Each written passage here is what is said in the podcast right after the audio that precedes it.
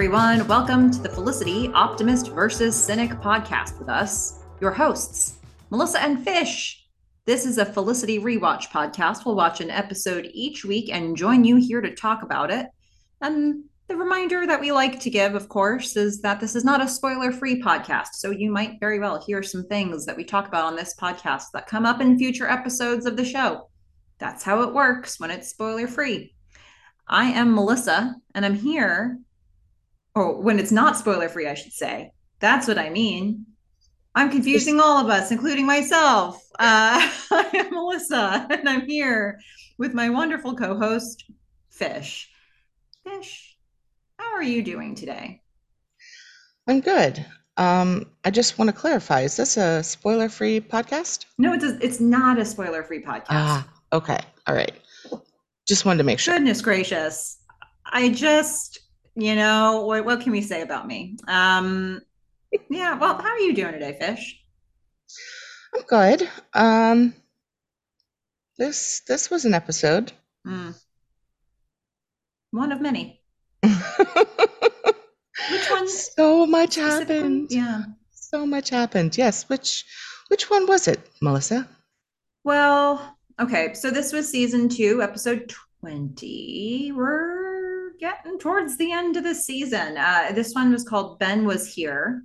It originally aired May 3rd, 2000. It was written by J.J. Abrams and directed by Lawrence Trilling, some names we're very familiar with here. And here's the synopsis Ben follows Greg and Felicity on their weekend getaway to tell Felicity he loves her, but before he can speak, she lambastes him for exposing Greg's past drug use and slams the door on him. Meanwhile, a ruptured pipe floods the dorms, forcing the students to bunk in the cafeteria. And Noel and Elena's apartment is left unavailable by Tracy's toxic attempt to remove the wallpaper. Um, the, so before I throw it to you like I always do, I do want to say, like at the end of the last episode that we were covering, I really felt like you were sort of not optimistic about where we were headed. like I didn't I felt like the writers had gotten us into a situation where they had to really thread a needle to get to any sort of an episode that would please you. and I not that I I'm not trying to like make you start with really the end of like how you felt about it.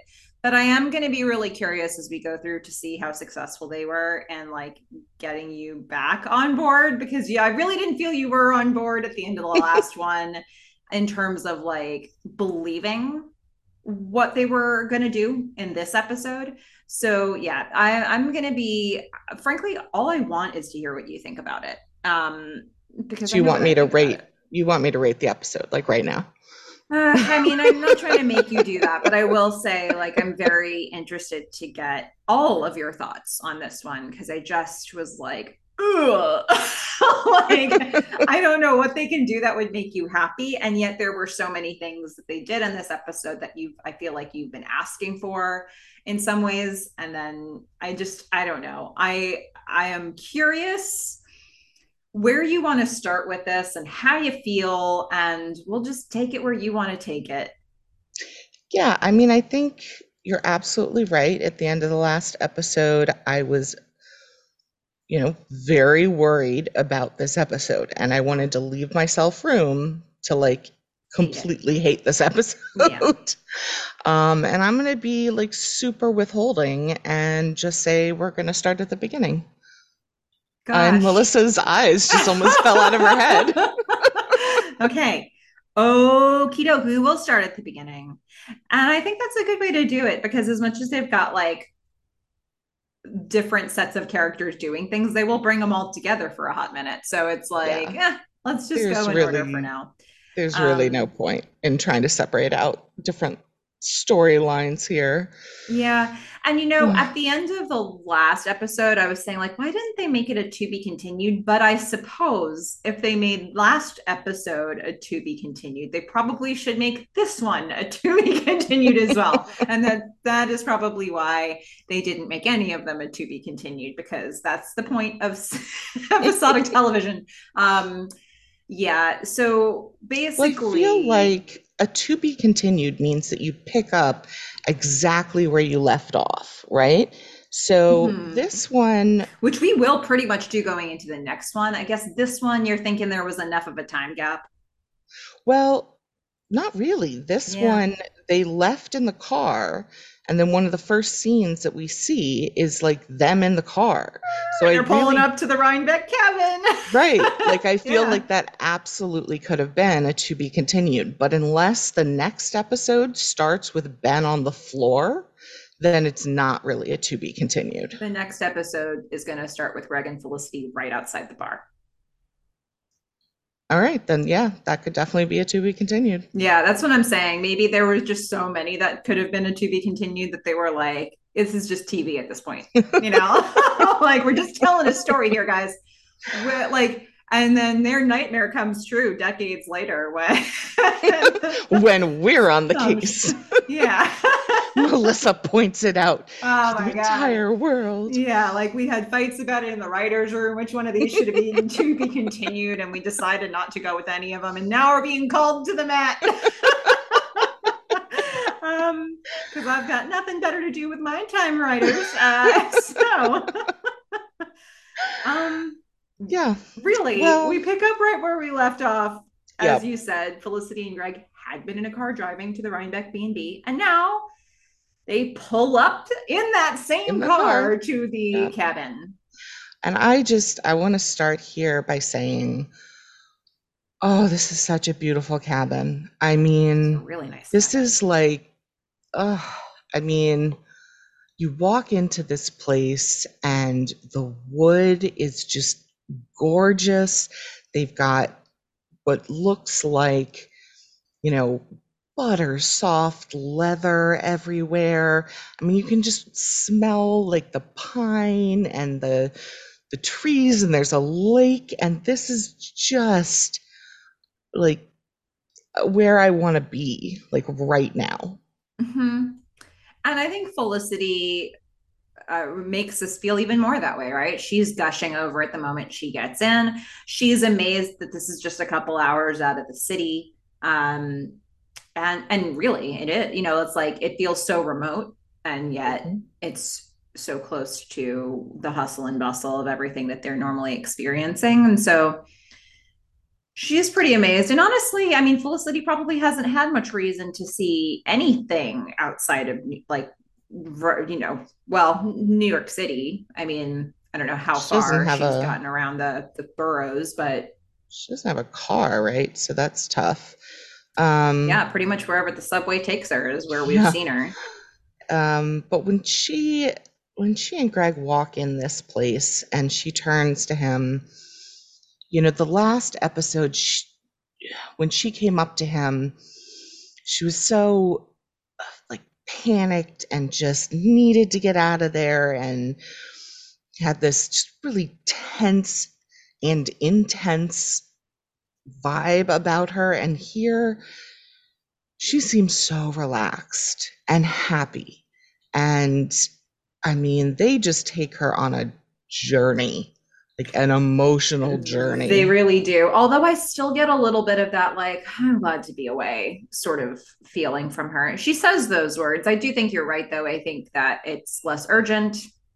She's had a whole car ride being in this scenery to be able to experience like the the release um, which I, I think was the point of this trip to begin with yeah. and she's starting to feel that but i i think she still is aware that there's a thing to be away from so she hasn't completely shed it um, no but her whole body language and just everything about her she's i mean you could say relaxed or relieved i mm-hmm. mean it's it's like she's a different person.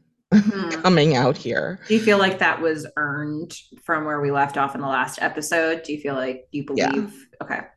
I mean, between that and this beautiful cabin and, you know, just being there away, yeah, I mean, like, give her a second to just breathe. Yeah. But they're not going to do that. Instead, No, because just as she's like, I'm so glad to be away, we cut to immediately outside said cabin. an old Woody, Uh, one of those old wood paneled uh, suburban giant cars, which is apparently being used as a taxi driven by Jerry. mhm. Who's in said taxi? Ben.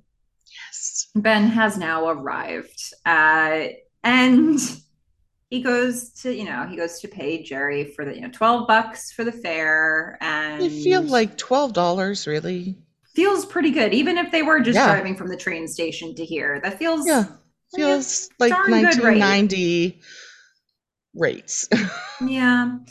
Well, you get the feeling that poor Jerry has Yes. heard the whole story. It's like it all started at a blood drive where Felicity was holding a pint of my blood. Like it's it's uh, Ben is, you know, it's just kind of sweet. Like Ben hasn't had a lot of people to talk to about this situation. And so he's like, thanks, Jerry. And Jerry's like, good luck with the girl. Is that her? and Ben like ducks behind the door. He had some really amazing comedy in this He episode. had some very good Yeah. comedy. Yeah. He just he hides and then he like slowly pokes his head up like a turtle Yeah. and he hides again. And you know, it's a good thing Jerry alerted him because that was indeed the girl. Felicity and Greg are coming out of the cabin because they're they're gonna go on a little walk or a little excursion. They're going somewhere. Okay. She's skipping. She's she's that happy. She's skipping. That's the first thing Ben notices while hiding behind this old old Woody with Jerry. Uh yeah, his his his wannabe girl is there with another guy just skipping for joy that she got away from him. and you can Or only imagine she? what Jerry's thinking right now. I drove this Uh, guy. All give me the fare. I'm getting it. yeah. Well, Jerry's probably thinking if he tips me well enough, I'll stick around the five minutes it's going to take for him to need to go back to the train station. Yeah, pretty much. Well, okay. So uh, then we're going to cut over to Dean and DeLuca.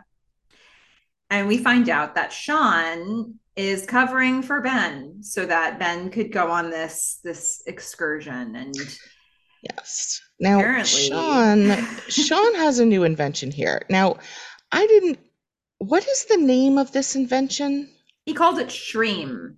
Okay, see, this is what I don't understand. There's no H in sugar or cream. But so there's the it be- sound of a sh in sugar, and so that's what he's going Mm. with.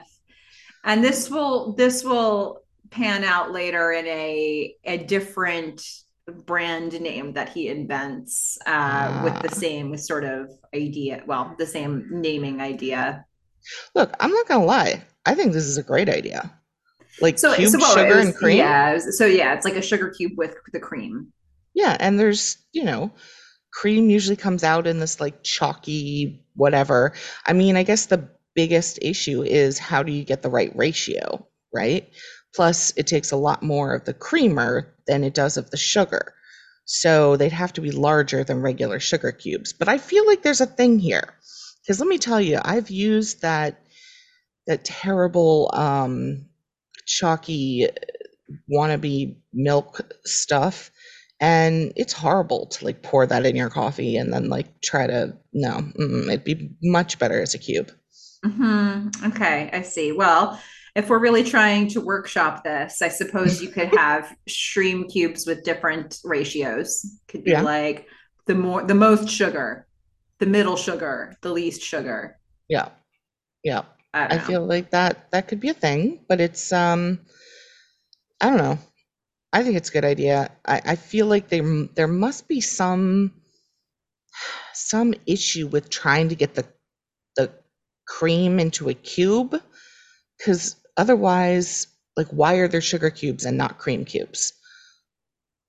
It feels to me like the process of making your coffee is a very individualized ritual thing and i think it's but probably part of to... the comfort of having a cup is my guess now no but we all have to like use mass produced products so like unless as I mean it's been years since I've had coffee, but when I did, I either had it black or, or, like in a latte form. So when it was like drip coffee, I would just have black coffee and you don't have to deal with any of this nonsense. You don't have to have sugar, you don't have to have any, you don't have to have anything. You can just you don't have to, but like ew. I mean, I'm just intense black and I coffee? want people to know that straight away. yeah. I mean, it's been years since I've had it, but yeah.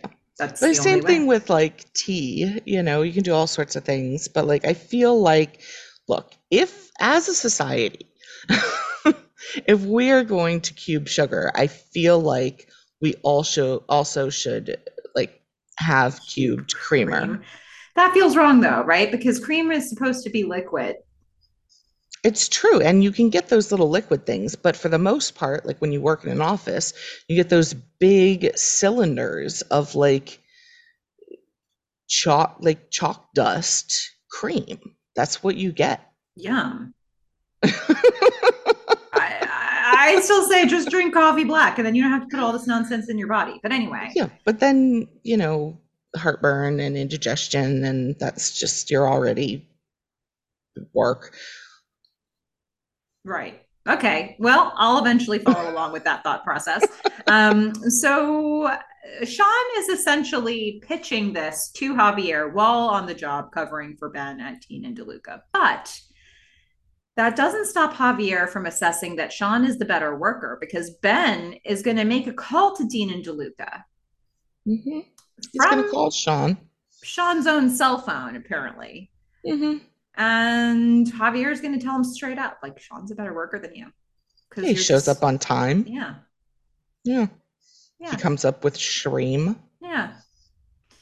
And so now they're trying to figure out like has has he done the mission? You know, he just got there. Apparently they know what the mission is. Javier's urging Ben to tell her you love her.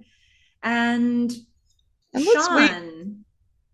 Well, let's wait for a moment just to kind of double down on where where he's calling from. Yeah. Yeah.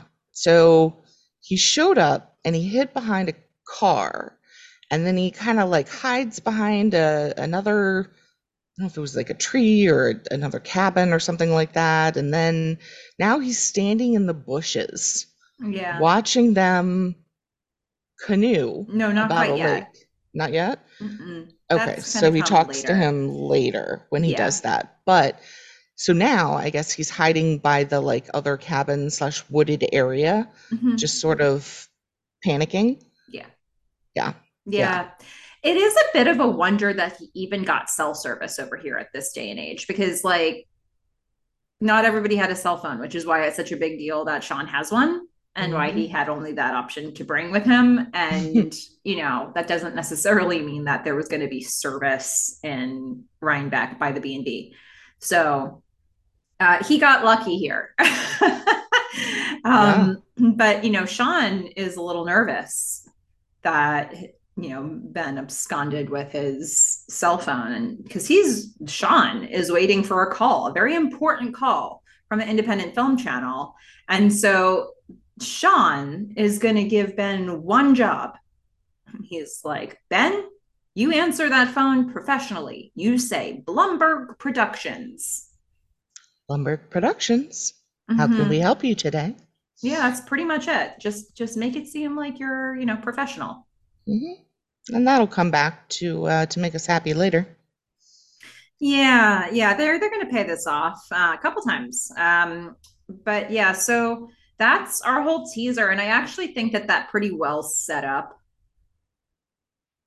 Oh well, I mean, a lot of stuff happens in this episode, but I do think that pretty well set up what we're trying to accomplish here um, and what the you know the main issues are going to be but when we come back from the teaser, when we come back from credits, we're going to be in the dorm. We're going to be in Felicity and Meghan's room, but only Meghan is in the room, obviously, Felicity being in Rhinebeck right now. Meghan is putting on some makeup. She's fun little was it chewing, like disco music in the back? I don't know what that was. Chewing some gum. She has a fantastic dress on. There was a lot um, of gum chewing in this episode. Yeah, I, I mean it was it was necessary for this scene. Mm-hmm. It, it, was very important to this scene that she was in fact chewing some gum. She's um she straightened her hair and you know she's I, I don't know she she's got like a red thing going on with her makeup. It's like sort of tinted red, and then I feel like it's not quite working for her, but she works it out later in the episode. But the dress is a knockout, and that gum is going to come in handy when we see the water start dripping down into her powder, her compact. Yeah. We've got a leaky pipe situation happening here. Yeah. And Meghan's going to fix it. Mm-hmm. She knows how to fix it pulls over a chair, gets up to the height of the pipe, which is a bit of a weird exposed pipe in that room. It just seemed out of place and strange. And that's okay yeah. though. I feel like that happens a lot in like just buildings and dorms and places that have been converted. Like you just have a pipe, but you don't notice it because a lot of the time it's painted the same yeah, that's probably as... what it was. It wasn't painted. It was just yeah. like a dark color. Um, it was a pipe color up against a, a white wall or some sort of neutral tone. Um, and anyway, she's got the tool. It's a good thing she's chewing gum because okay, this is this is fine. I'm just gonna take the gum out of my mouth and put it over the leak on just this like pipe. She thinks, yeah, yeah. I mean, if there was YouTube around, it's probably what it would have told her to say to do not sure that's what would have happened, but this felt like it's the wrong thing to do, even not knowing much about plumbing. Hmm. Mm-hmm. And we know Meghan. She d- she doesn't tell anyone. No, and again, let's just bear in mind for a second, she is the resident advisor here. So if she's not going to do anything about it, nobody's going to do anything about it. yeah. Yep. Yeah. Uh, Felicity can't leave for even one second. Um, so yeah, we're gonna we're gonna get that little moment uh, just to let us know that there's some hijinks happening with the pipes. Yep. Yep. And then we're gonna head over to Nolena's. Mm-hmm. Oh, Elena's apartment. We've got Elena and Julie there. and I bet I'm willing to bet that this conversation was headed in a direction that Fish didn't like. I didn't. Um, no, they uh that's because I suspect they're talking about Noel and Ruby and how they're hanging out, and Julie seems a little jealous. She mm-hmm. seems not particularly happy about this. Um, the scene also frustrated me because I think this is probably the worst Elena's hair has ever looked. Wow. Like the half braided, like it's just no, just no. Mm-mm. Okay, maybe that was meant to match the state of her apartment. I don't know. I mean, uh, well, you're right. She Keeps the hair. She keeps the hair through the whole episode, and it was really bugging. Well, me. the apartment only gets worse and worse in this episode. It's fair. Um, but I did like the scene with Tracy. Tracy, Tracy is everything here. Yeah. So just before he shows up, to put a finer point on it, yeah, I would say there's Julie's a little jealous, but it's coming. She's being uh, cloaking it, I guess, as much as she can. Like Elena could go through this conversation not clocking it, which I think mm-hmm. was Julie's goal. You know, Julie's asking questions like, "Do you think she still like he still likes Ruby?" Um, and then Elena makes this statement like, "Well, you know, if she weren't pregnant, they'd probably still be dating." And Julie's like, "Yep." Hmm. But Elena doesn't really pick up on any of this. But I knew Fish would. Yeah. Yep, I did. I clocked yeah. that. I clocked it a number of times throughout the episode. Uh, where Julie Julie just she's creating chaos by inviting more and more people to this apartment later on. Did anybody want this? Did anybody want Julie being interested in Noel here? curious. No. Very, No. very curious. Um, because they gave us they've given us a couple episodes now where they're building into this and it's like ooh can you abort this mission because we like that's what we're thinking but what are what are you all thinking was this a pairing you liked um especially with ruby here i don't know it's strange Guess it would be what? Joel? Does anybody want Joel Mhm. or newly newly? we'll work on Newly it Joel. yeah um Ugh. So fortunately, Tracy interrupts us. He bursts onto the scene. Surprise! it's Tracy and some guy named Vincent, who uh, I think two two observations about Vincent. Number one, Vincent was aggressively chewing gum Mm. in a very Vincent way. Yeah. Which I don't know. we, we're not going to see a lot of Vincent, but I assume this is what Vincent would be like. Was he don't like called. Vincent or Vince? I feel like his name Mm. was Vince, and you just like gave him a full name.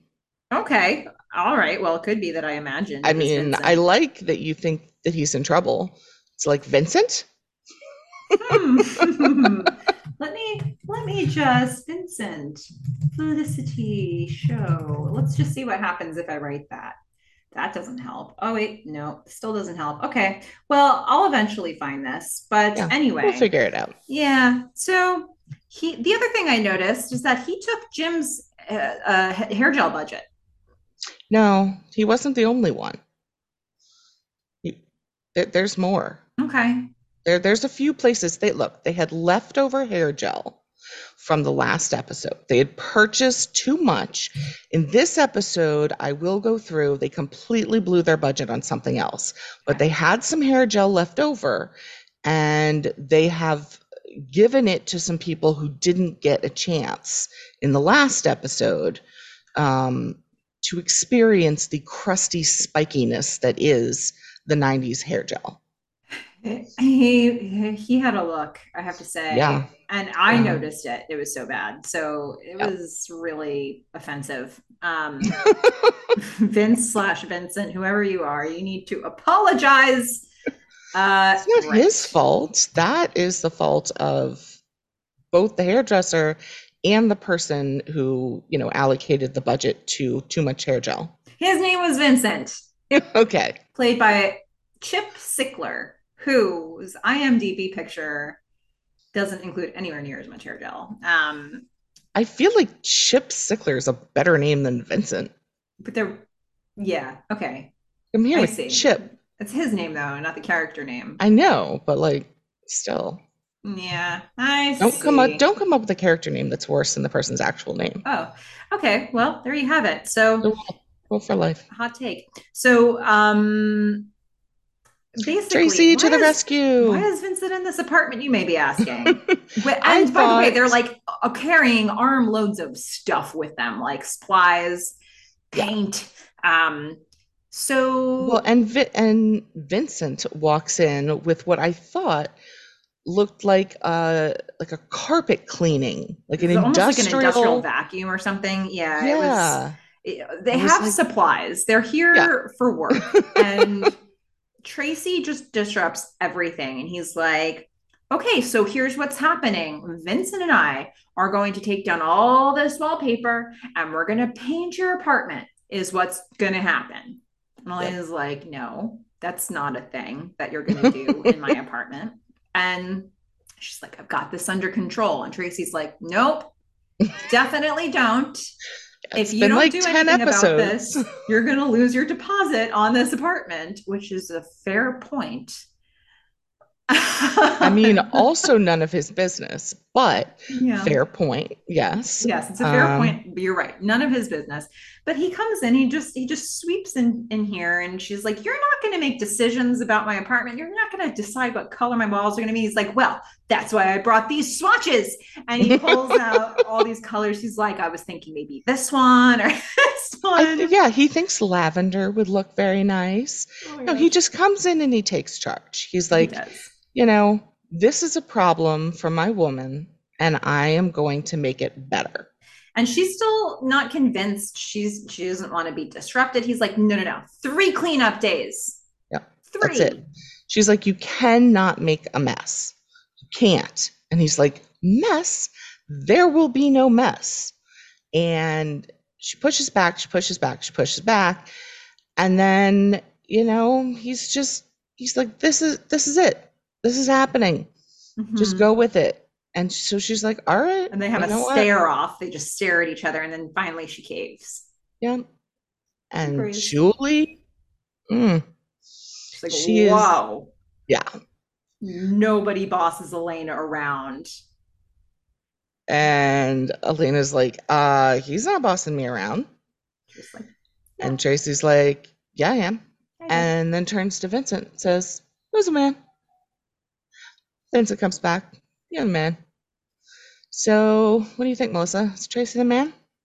I guess so. Everybody, you know, most of the people in that apartment agree. Hmm. Yeah. I mean, look, at the very least, you got to give him credit for trying. Uh, he's a very confident fella. Yeah. This yet another reason why this should be a to be continued episode with the next one. Ah, I think. I okay. think the next one. Because I'm assuming, this is just my assumption, you know, he- he's going to end up doing a great job and it's going to look fantastic. Um, Sometimes it has to look worse before it looks better. exactly. Let that be a life lesson for all of us. Mhm. Uh, I do Mhm. think he is going to solve this problem for her, uh, even though he may make a few mistakes along the way. Um, he's going to get it done. I have faith. Yeah. So we're now going to go back to Rhinebeck. And this time, Ben is where you thought he was before. He is. Now he's hiding behind a bush Yep. right That's along the the, the waterfront. And he's uh, he's watching and Greg and he's on the phone and he's he's he's basically narrating what's happening to whoever's on the other end of the phone, which we find out is going to be Sean. They're in a boat, well, like a canoe. I don't know. Like he doesn't know what he's looking at. It's definitely a canoe. It's some water going vessel. Yeah. Um, and yeah, he's just kind of updating them on that. And, you know, Sean's trying to figure out did you complete the mission? Well, no, clearly he hasn't yet. Okay. I mean, look, they are across water. Like, what is he supposed to do? He Yeah. is currently stalking them in a bush, Oh and goodness. they are they are on the water.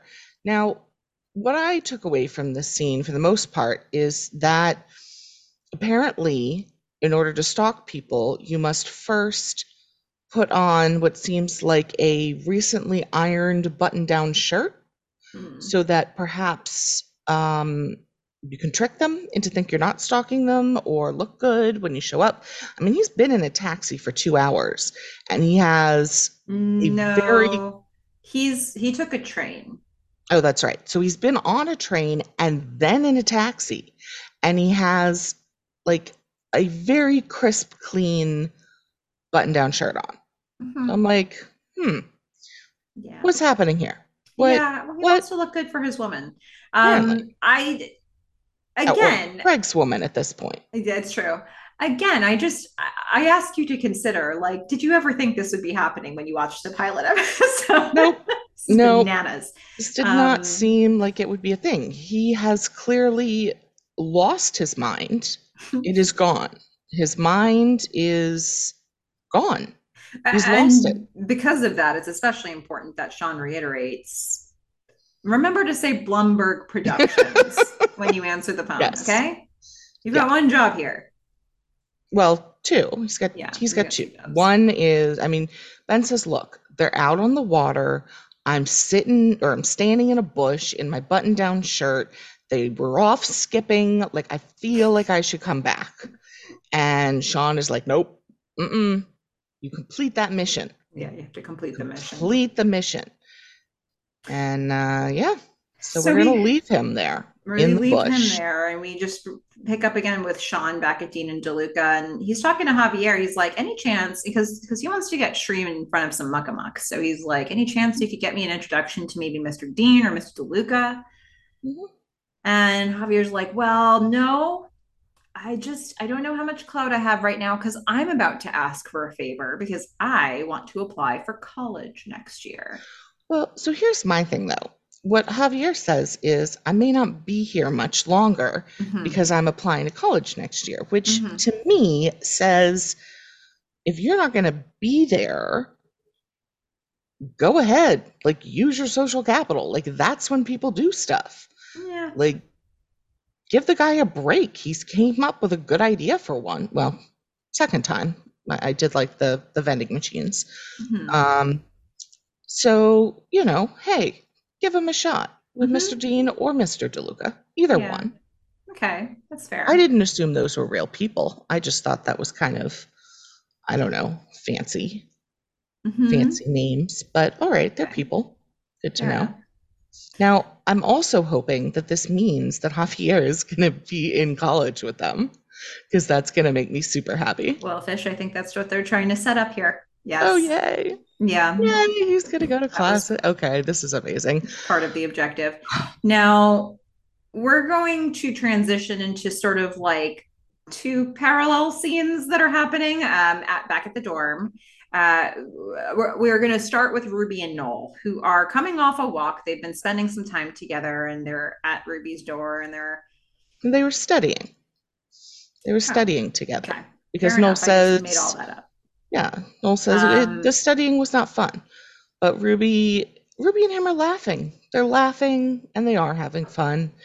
And, uh, and, you know, we find out that Wade's a coming. Uh, Wade's coming. Wade soon. is coming. coming. He he is looming, if you will. Um, Mm. And he, so Noel asks a little bit about that. You know, like, how's that going? And Ruby's saying, well, you know, we're basically we're strangers. I mean, we have this huge thing that's between us, but we're strangers. And um, he, Noel's wondering if they've talked about what the next step would be, and Ruby says, "Well, no, and that's probably something that's making me nervous in this situation. No clue, no clue what's going to Yeah. happen there."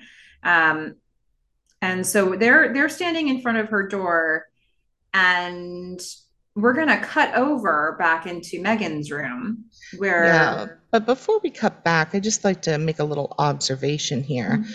Um, I mean, Ruby seems to be wearing the female version of the Ben's button-down shirt here. She's got the same color, same uh, same button-down shirt, and and then we look over at Noel, and well, he's got the same shirt in brown. And we're just we're gonna track this through the episode. We'll see how many button-down shirts we find, but Holy let moly, me just say that's ridiculous. this is where the budget went. It Oh. it was it, there you know there was the leftover hair gel and then they just blew everything in this episode on what clearly was some sort of clearance sale for button down shirts. Okay. Um Okay. Yeah.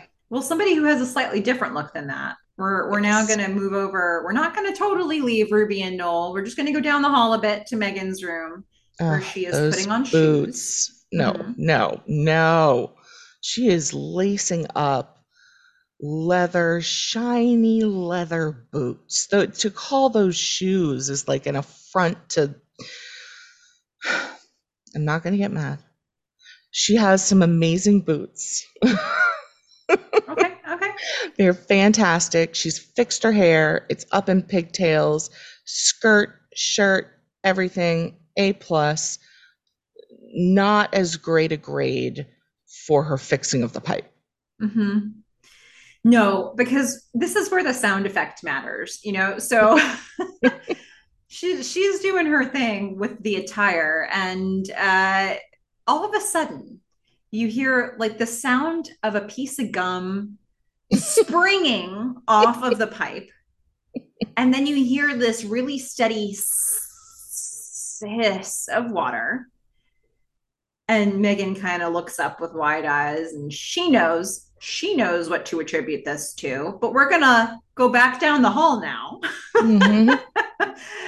just to give us a little taste of what may be coming. We're going to go back down the hall, back to Ruby and Noel, who have gotten a bit closer, gotten a bit closer, and they're having what appears to me to be an almost kiss moment. Hmm. Yeah. Were you seeing that? They were they were definitely getting closer. It was like an intimate conversation. I I didn't write it down, but I guess I, I wouldn't have been surprised. I don't they're definitely getting closer. It was intimate enough. It's Yeah. like what was, was- what else was going to in, interrupt them or disrupt this moment? But what happens next? Yeah, it was intimate enough that like it was, you know, a, a definite disruption that they Mhm. then have to deal with this weird noise.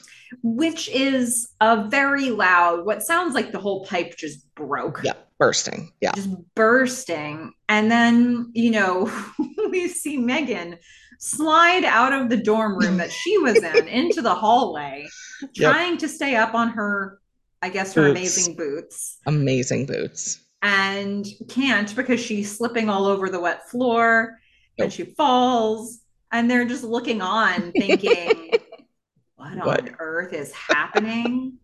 And she just marches past them and says the pipe exploded Yes. She's just shaking water off like a cat would, you know. Mhm. She's got that big furry jacket on. Yeah. And um I mean, Noel's been an RA. I Mhm. mean, up until this point, he was the worst RA ever. yeah. I I don't I feel like his title might He's be in passed that jeopardy. baton just now. So I, I think you know because at the end of the day, Meghan flees this situation, and it's new Noel and Ruby that go to the room to investigate what happened. Yeah. And we don't actually know whether or not Meghan left to go tell somebody and who actually took care of this, but mean, I think we have a yeah, I think we have a pretty good idea that Meghan just went wherever she was going yeah. and just showed up a little damp. And uh and Noel probably went to Dean Allison and had a discussion about, you know, pipes. like hypothetically if i knew somebody whose pipe burst because those are the common conversations he has with deans Yes. um yeah so that's a necessary mess i guess to get us to all Mm. the rest of the stuff that's happening in this episode. Uh but for now we will we will leave this neck of the woods and we're going to go into another set of woods. We're going to rhinebeck again. We are, and this is this is a nice romantic, you know, situation with uh, a little bit of music on and a a little more of that leftover hair gel showing up, oh all up in Greg's hair. Yeah, And I like guess he just cooked some dinner that they're yes, savoring or they had just finished eating. Um, and they're like mid compliment. And, you know, Felicity's like, that dinner was awesome. And he says, well, my sister had that. That was a recipe for my sister. She's like, great. It's like, well, this is fun and all. And I know we don't want to rush things, but I do think we need a fire because we're in a we're in a cabin. We're in the woods. Might as well have a fire. yeah. I mean, he's very clear. He's like, we both know what "don't rush things" means. I don't know how he then segues to, but I still want a fire. Like, if I lit a fire, that means that we're going to have sex. Um, but okay, we're gonna have a fire and no sex. That's that's what they have agreed. And so the hair gel, I mean, Greg gets up. Well, and I do think that this is uh, an important thing for them to address because this was a major sticking point for you on the last episode where you're like, she's going to, like, going away means having sex. And uh, they're basically setting up where they're going away, but they've agreed that they won't. And Yes, and that makes me happy. Yeah. So that's, um, uh, you know, I, I feel like it directly, one of the things that I was like, oh, I hope this works for fish. Um, but Yes. yeah, they they basically lay it out right there. It was like it was about it was about having the getaway. It was about having the time together, but they've set up a boundary in this relationship. And I think, yeah, and I mean, it makes sense, right? Because going away does mean having sex. So they were like, all right, we're addressing this issue. We all know what going away for the weekend means. Mhm. And so we're going to say we're not going to rush things. And we all know what that means. Mhm. So let's just, we're all on the same page. Mhm. So they were like fish. They actually, it was amazing. I couldn't believe when I heard Greg be like, now I know we said we weren't going to rush things, and I know we all know what that means. Fish, you know, Yeah. I couldn't believe the nod directly to you in that I line. mean, it was amazing. It was very prescient of him. Yeah, yeah. Um, yeah. It didn't And really happen. I made that up, but that's that's okay. well, later they will talk about fish, which I appreciate. Um, Oh, I forget Well- about that. So I'm, we're gonna have to surprise me when I when we get there. Remind me Oh, of what yeah. happened. yeah. Oh my god. So Melissa Um, paused here, and I thought it was fantastic that she paused because there was this lamp that I don't know what was going on. It was like white, uh, it looked kind of like a bunch of antlers had been Mm. put together, or like maybe a dead tree. mhm. Um, but I loved it. But I don't know if that's really why you paused it. No, well, I was just writing down. So Greg has to leave for some reason, right? They had to give him some reason to leave. And so this the reason they come up with is he has to go get firewood to make the fire. Yeah, he has to go get some wood for Felicity. Mhm. And I thought this was an excuse for him to run into Ben, which is why I had a very large reaction when we then see Felicity bringing the dishes over in front of some very large windows. Yeah, so uh, as he's leaving to get the firewood, he he has one of those like horror movie uh, comments that he like looks Mhm. back at her and he's like, you know, be careful. I hear there's a madman out there in the forest. And I was like, yep, it's we're all Ben. very aware who that is. Yeah. Um, and so, yeah. Okay. So you were expecting us to then follow Greg outside, but instead we stay inside. Felicity takes the dinner plates. She brings them into the kitchen. She's going to wash them off in the sink. Their sink was in front of a set of windows. And Ben is right outside the windows. Yeah. he just like you just see these windows looking out into the night. Mm-hmm. and i couldn't i couldn't keep my mouth shut. I was just like no no ben don't do it. Don't do it. Don't do it. And then he did it. He so just just popped right out. This is where I was very curious how this was going to land for you because coming off the last episode, there was it seemed like there was almost nothing that could be said when Ben showed up here that would be satisfying to you. And the good news is Ben said almost nothing. yeah. Yes that is exactly what happened. Uh he pops out in front of the window and felicity's like what the okay. Come around to the door. So he comes around to the door and she opens the door and he says something like hi or look. And she just eviscerates him I mean- basically doesn't let him get a word in edgewise. He's trying. He keeps No. trying to interrupt to say can't. something of substance. and his just his guts are falling out on Yeah. the floor as she continues to like twist the sword he cannot speak she's just eviscerating him like and, it's i all- think that is absolutely 100% appropriate Yeah, I mean, it, it starts with like what you told Richard about Greg. That was disgusting.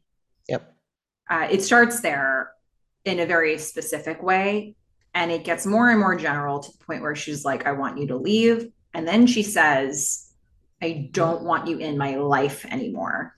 Yeah. She's And ugh, very upset. She's like, she's mad already. And she talks about, you know, specifically what you said, like what he did, and then points out, like, good for her. I'm here with Greg. Like, I'm here with another dude. yeah. Go away.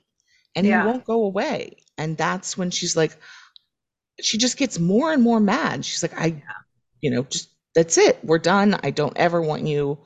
I don't want you in my life anymore. She i i feel like tw- a couple times in this episode they make her totally explode you know Which is again justifiable. I mean, it- Yeah. for me, and important because they don't ever like when did she ever you know up until she met Pavone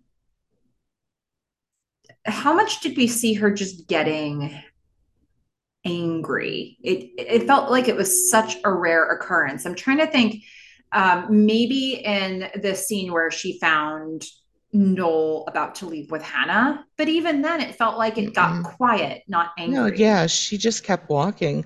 Um, I think the scene where like, she gets up from the table and she leaves her parents, Mhm, but mhm. again, she didn't say that much. Yeah, I mean, this is like two confrontations where she's in the confrontation, she stays there and she just lays somebody out in the same episode. And I really, I just think this is where she's been pushed to. Well, and I think it's also a maturity. You know, it's Pavone saying, you know, don't be the like good little girl, the polite, the quiet, the your needs don't matter and you can't express them. Like get angry. That was specifically what Pavone was saying. Like it's okay to express what you are feeling. Mhm. And she just goes ahead. I mean, to me, I just sort of saw this. I think it's hard not to see it as a bit of a horror movie. And I'm Yeah. just imagining this horror movie where, you know, the the boyfriend has left and the girl's alone in a cabin in the woods and the killer pops out in front of the window and then like gets to the door and like shoves the door open and then the girlfriend just like shoots him in the face Mhm. slashes him up with a sh- like a sword and then lights Instead of on running up the stairs screaming, they Yeah. actually like- end of movie Yeah, end of movie. like that's it Yeah. Yeah. It's very effective. I, you know, I don't know what Ben thought was going to happen here, but well, that's it. She slams the door in his face, and that is, that's all. That's all she wrote for. Like, he's not going to get through to Felicity anymore at this cabin. And so he now, he stumbles off into the darkness the remainder of his you know flesh and and bone just in the moonlight to get a cell phone call that was beautiful. Um, yeah. Uh, he takes a he takes a beat, and then he's like, "Oh yeah, yeah, yeah." He answers the phone. He says, "Blumberg Productions." and of course it's sean you know it's sean we all knew it was Sean. He was testing Ben to see if Ben would answer the phone that way. and ben can't deal with this right now none of us can deal with this right now uh just hangs up on him Yeah. And now we're gonna head back inside. It's been it's some amount of time later because Greg is back. The fire is roaring now. Um, and Greg's looking, I don't know. Greg Greg is still on vacation mode, Yeah. right? Felicity has been ripped out of vacation mode, which you can see Greg's, Greg's like clocking this, and he's not really sure why all of a sudden Felicity is not in vacation mode anymore with him. But Greg's kind of excited. Greg's happy to be away, and Greg's, you know, making sure the fire's all good to go, and he wants to start kissing her. He's looking kind of concerned. He's like, "Wait a minute, Yeah, it's like everything everything has just changed for her. yeah, Um she started out with this what I felt was like relaxed or relieved, however you want to feel about it, happy, skipping, Mhm. we're on a lake together, yay. And now she can't even make eye contact with Greg. She tries. I mean, she's she's still trying. I mean, it's a little bit like unfortunately the Ben Pam moments of like Mhm. she's trying to make out. yeah." It's not working out so well. and he's he, at first he's trying to kind of connect with her through that, and then he, and then he's just like, "What what's happening?" Well, Greg Greg thinks he knows what's happening. And and he tries to address it. He's Mhm. incorrect, but he tries. He's like, "Look, we both said no sex, you know? Like you're like there are no expectations here, Like, Sleep on the couch. Yep. like- you know? Well, and because at the moment when they when she pulls away from kissing, he's like, "Are you all right?" She's time. like, "Are you fine?" And he's she's like, "You know what? I'm not fine." And The first time she into that. pulls away, she's like, "Yeah, I am fine." And then she like goes back to trying to kiss him again. And uh she kind of mirrors what Ben did with Yeah. Pam. It really does. Oh, Pam. Pammy Pam Pam. Um, but so now she says she's not fine. Greg goes into his whole there's no expectations thing. And she's like, That's not it. That's not it. And Yeah. like, It's it's not you. And he's like, How It's could he- clearly me. Yeah. How could he possibly know what had just happened? Like, Yeah. in what universe could he be like, oh, like clearly, you know, your random psycho ex showed up? Like, no. Yeah, like poor Like, Greg here is like, she's saying it's not you. It's obviously me. Like, Yeah, I get it's it. like, Like, it's I went to get wood, I made a fire, and now we're having issues. Yeah, Like, what- yeah. What else could it be, Felicity? But she tells him, she says, Well, Ben was here. Greg's like, Ben was wait, wait, here? and she's like, in this place. And she's like, Yeah. Well, I was just out getting Yeah. firewood. Yeah, he was here. He's like, um, well, we have to call the cops because that's what you do when someone stalks you. And he And uses the term psycho. He does. And Felicity's like, um, right.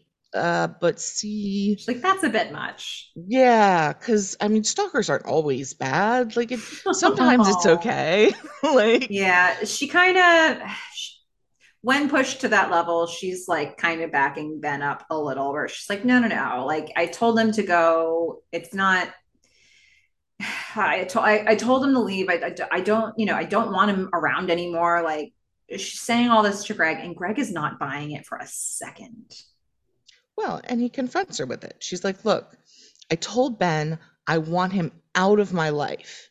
And, he- you know, Greg just looks at her and she looks miserable. Mhm. And he says, Then why aren't you celebrating? Because she looks like thoughtful and guilty and, you know, like she's having a real problem with this. And Greg's I, I wrote all this down because good for Greg. Um, Yeah. He says there's like an escalation here. He says, then why aren't you celebrating? Why aren't you happy? Why did you stop kissing me? Why did you say no when I asked if you're okay? It's like, good points, Greg. Yeah. Why? Yeah. like Please all answer good questions. questions. Yeah. And I, you know, all of these things, Greg has been noticing all of this. Mhm. He is aware of the position he's in. He is, you know, uh, Greg is he's not dumb. He's glad I'm just not Greg. yeah, I mean he's he's in a bad spot, but he I think he does the right thing. He's like, "You know what? Like I'm not going to stay up here with you when we're in this situation. Like I'll mm-hmm. see you in the car." Yeah. Just go back. They're just going to go back to school. And Yeah. Felicity doesn't fight him on that. I mean, her vacation was over the moment Yeah. Ben showed up, and it's not like what's it going to accomplish? Greg trying to pretend that didn't happen. Look at how Felicity looks. You know, I mean, it's pretty obvious signals, and so the mood is officially disrupted. And it's like, let's just go. Let's go back. Yeah, he killed he killed the mood. Mhm. You know what else is dead? Um, I mean, Nolena's apartment and possibly Tracy once Elena gets done with him. Yeah, I wrote Nolena's equals apocalyptic. is that unfair? Um, I mean, it's something. It's there's like a pile of something. I mean, is that wallpaper? There's something in the middle of the floor, and what you can see is just it looks foggy. looks foggy. It looks dark, like any apocalyptic movie. It's like the the fallout of like radioactivity or something. Yeah, it's it's Yeah. brutal. It's it's And It's- Tracy walks out in like an N95 mask, Mhm. and and everyone else around him doesn't doesn't have the benefit of said yeah. mask. yeah. and they're having some issues, you know, with like breathing and Julie asks, "What's that smell?" Because it's Julie, Elena, and Noel in the room here who have just showed Yeah. up. And Julie asks, "What's that smell?" Elena says, "The death of a relationship." yeah, such a great I line. Loved that line. Such a great line. You know, you blink, Oh. you miss them sometimes, but that was great. Um, Yep. And so Tracy pops into the room. Turns out Vincent's getting some emulsifier, yep. whatever that is. uh, you know, the group start running through some of the symptoms they're experiencing from breathing in the air, and which includes, you know, uh, did, did Julie say she was feeling lightheaded? I think so. Lightheaded. Um, Joel at one point numb, says he can't feel his tongue. Yeah, numb tongue. Tracy's like, that'll pass. Yep. like you're in phase one. It's okay. Um, yeah, I mean, he, he pops up. He's he's still chipper. He's mm-hmm. like, look, it's it's okay. And Elena just is about to kill him.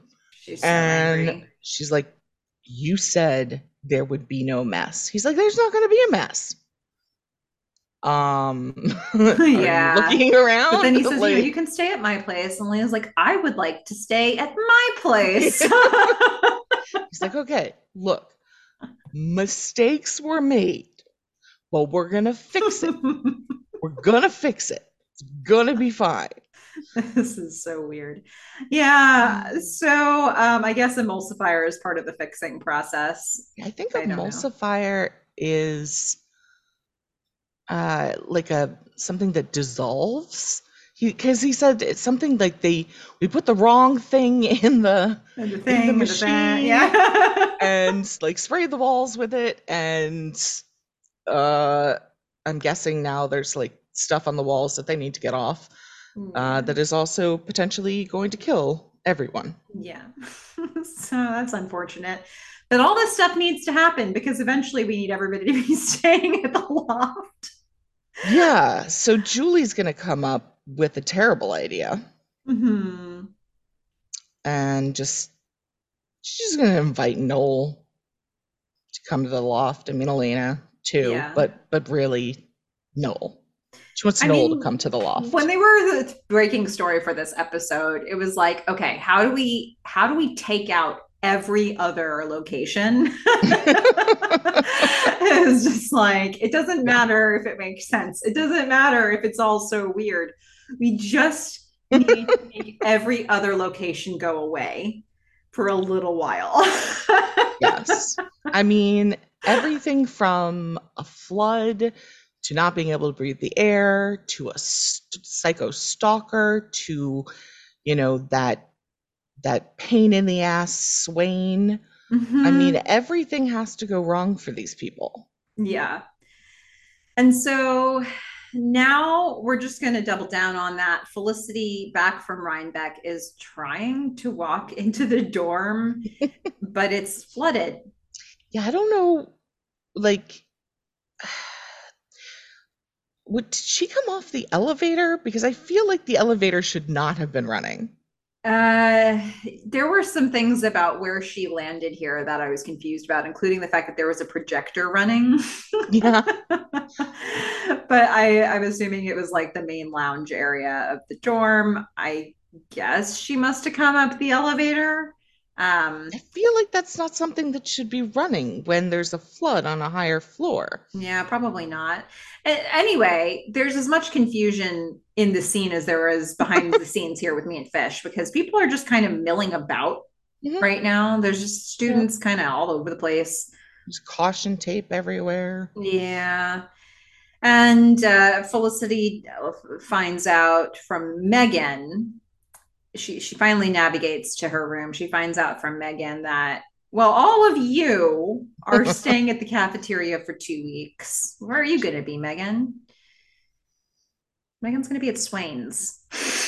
Yep, Swain. You know that guy who we will the, never meet. Yeah, the the little one, the little guy, the weird from, little guy, the weird little guy from the mailroom. The thing is, there is going to be a weird little guy later, but his name is not going to be Swain. So there were two. Yeah, I guess so. I mean, um, that or Swain was like a pet name. It makes me so happy that she knows Swain. I don't care if I never meet him. Just her saying Swain and like yeah. all the times the name Swain gets dropped in this episode and everybody just sort of scoffs while they're saying it makes me so happy. And I kind of have a picture of Swain like mm-hmm. in my head he's he's older Mm-hmm. He's shorter.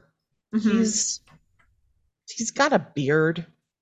Um, I don't know. I I feel like she and Swain get along, and uh, but she wants to know before she doubles down with Swain. Like, uh, so what happened with Greg? Yeah. She'd like to know. And she gets the sense from Felicity's response that not good things happened. They're back. They're back. Yeah. Mhm. And Felicity said nothing happened. So Meghan's pretty happy at that point. That's good news. And she is going to leave that room. She's limping. I don't know why, but she's limping with an attitude. Mhm. And I'm loving it. Well, she slipped pretty hardcore when She she, did. came out of the She did, but later on, she won't have a limp. So I just, I don't know. Yeah. It fixes itself. Well, sometimes it just it's a momentary thing. Yeah. Well, we're gonna head to the loft. Yeah. And This is things need to start happening there. Yeah, this is where my notes just explode mm-hmm. and Like like, sorry, I don't know what order things happen in or who necessarily says things all the time. We'll get I was just together. Okay. writing writing for my life. Well, the first this first piece here at the loft, this is probably the the least people will see there for a while. So um I've basically Sean is showing them yet another invention. He's showing Julie, Elena, and Noel because all of them have turned up seeking refuge from Nolena's apartment. Mhm. Um, he's showing them like what is it, a motorized marshmallow roaster? It is a marshmallow rotisserie, Oh my god. like Um, a chicken rotisserie. And what I enjoy getting so this? much about this is as the marshmallows go around the rotisserie, they start at the top, you know, just like a raw marshmallow. And then as they go around towards the fire, they just catch on fire, completely catch on fire. And as they go up the other side, they continue to burn until such point as they go out and they are fully blackened. It's about near the top. And at that point, that is when Sean takes two graham crackers, smushes it over the completely burned carcass of a marshmallow, and Uh-huh. starts handing them out. Wow. Yeah. That's why your notes are a mess because you wrote all that. I didn't write any of that. Okay, got it. That okay. was just in my head. okay. Good to know. I only wrote Um, the words marshmallow, marshmallow rotisserie. rotisserie. Wow, that's awesome. You really painted a picture for us there. Um, yeah, it's fr- frankly, guys, I don't even know. Usually, somebody works on one invention at a time. it might take years before you got a model and a prototype. And this guy, he's got Yeah. vending machines. He's got marshmallow rotisseries. He's got Got condiments. He's got uh, he's got everything. Smoothies. Um, Yeah. yeah, my goodness, this man. I would not say this is one of his top inventions, but it is one that a, quite a few people will try, unlike smoothies. Yeah, yeah. Well, in the middle of this experience that they're all having, Ben returns. He is Yes. back from Rhinebeck, and the mood in the loft gets a bit bit more somber. Mm-hmm. Yeah, he comes in with a little rain cloud over his head, Yeah, not knowing that everyone knows what the mission was. Exactly. Yeah. what happened. and that it failed. Yeah. They all know both of those things. So. Ben has that look of mission failure, and Sean's like, Well, would you like a s'more? Ben agrees, and Sean starts doing his infomercial esque description of what the marshmallow rotisserie machine is doing. And Ben's like, Can you please just not narrate? Just just give me Yeah. Just give me it's this more. yeah. I'm not in the mood. Sean. Yeah. And so now, um, is it Julie that raises it first, where she's like, Yes. so didn't work out with Felicity, and Ben's like, ah, so everybody here knows what was just happening. Yep. And then he says, what? She call you from up there, tell you what an idiot I, idiot I was, and Julie Julie makes an important distinction for him. She says, well, no, she called from down here to tell us what an idiot you are. And the hope, the tiny little glimmer of hope, uh, sort of comes back to Ben. I mean, he's he's clearly very happy that she did not stay up there with Greg. And then Julie's catching him up a little bit more, and she's like, "Yeah," but then when she got back, you know, the pipes burst in the dorm, and so you know she's going to be staying in the cafeteria with all the students for some time. Yeah, and let's just take a moment. Um, so Noel is here in the loft, and I get that it's not his place, but like, how did no one think to invite Ruby to have a place? Yeah, I mean, she's like five, what is it, five months pregnant? Like, what's up, guys? Think. yeah, yeah. Well, they'll get there eventually, but it, it wasn't the first instinct, unfortunately.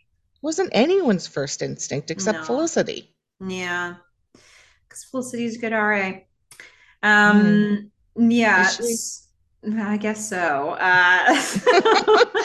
I mean, of the RAs that we've seen, she's Yeah. probably the far best. the best. Yeah, definitely Yeah. better than Daryl.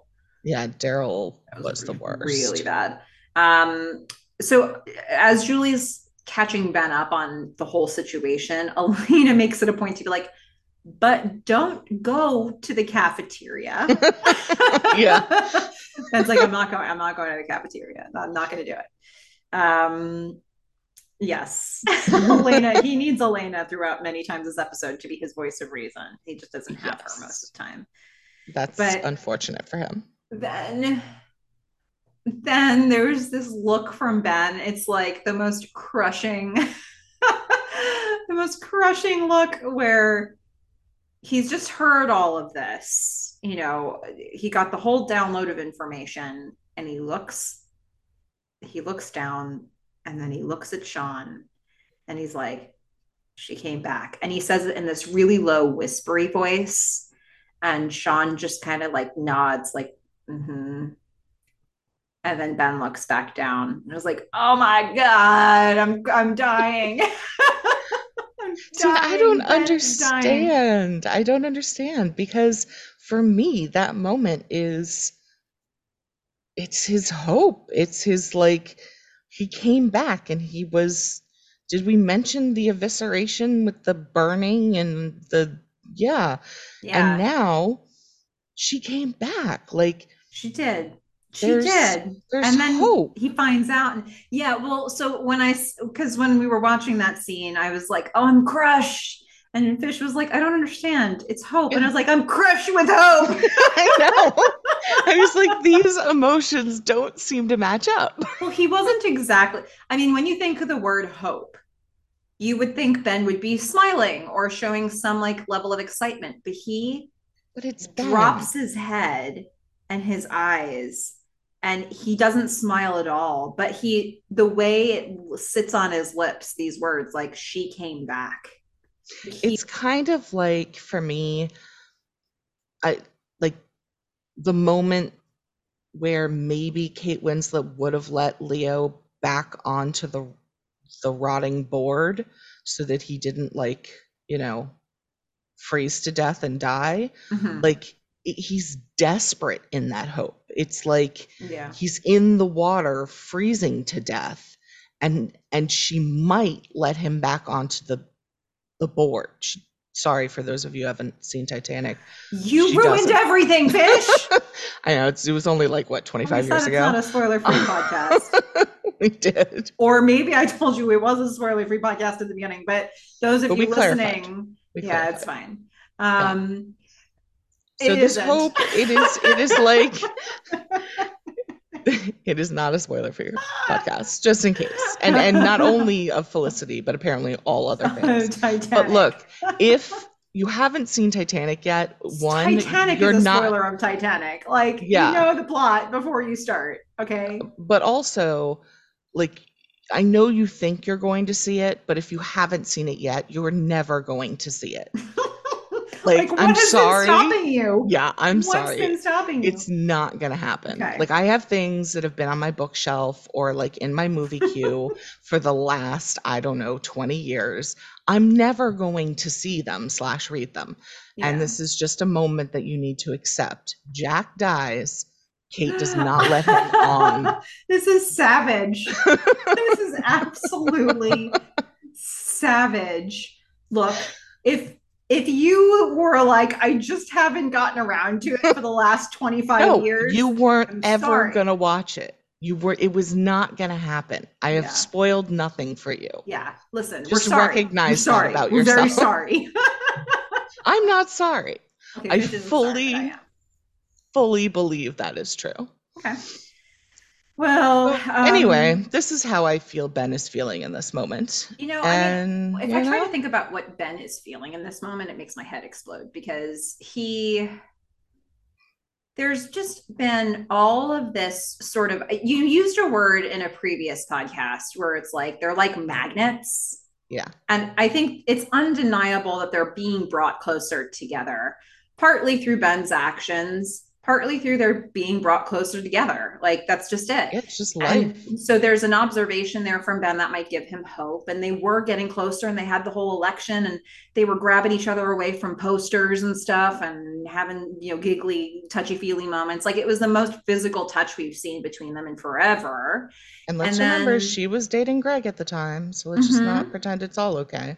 And then, you know, then he does this thing where he leaks sensitive information about Greg to to well to Richard, but really to the Everyone. entire school.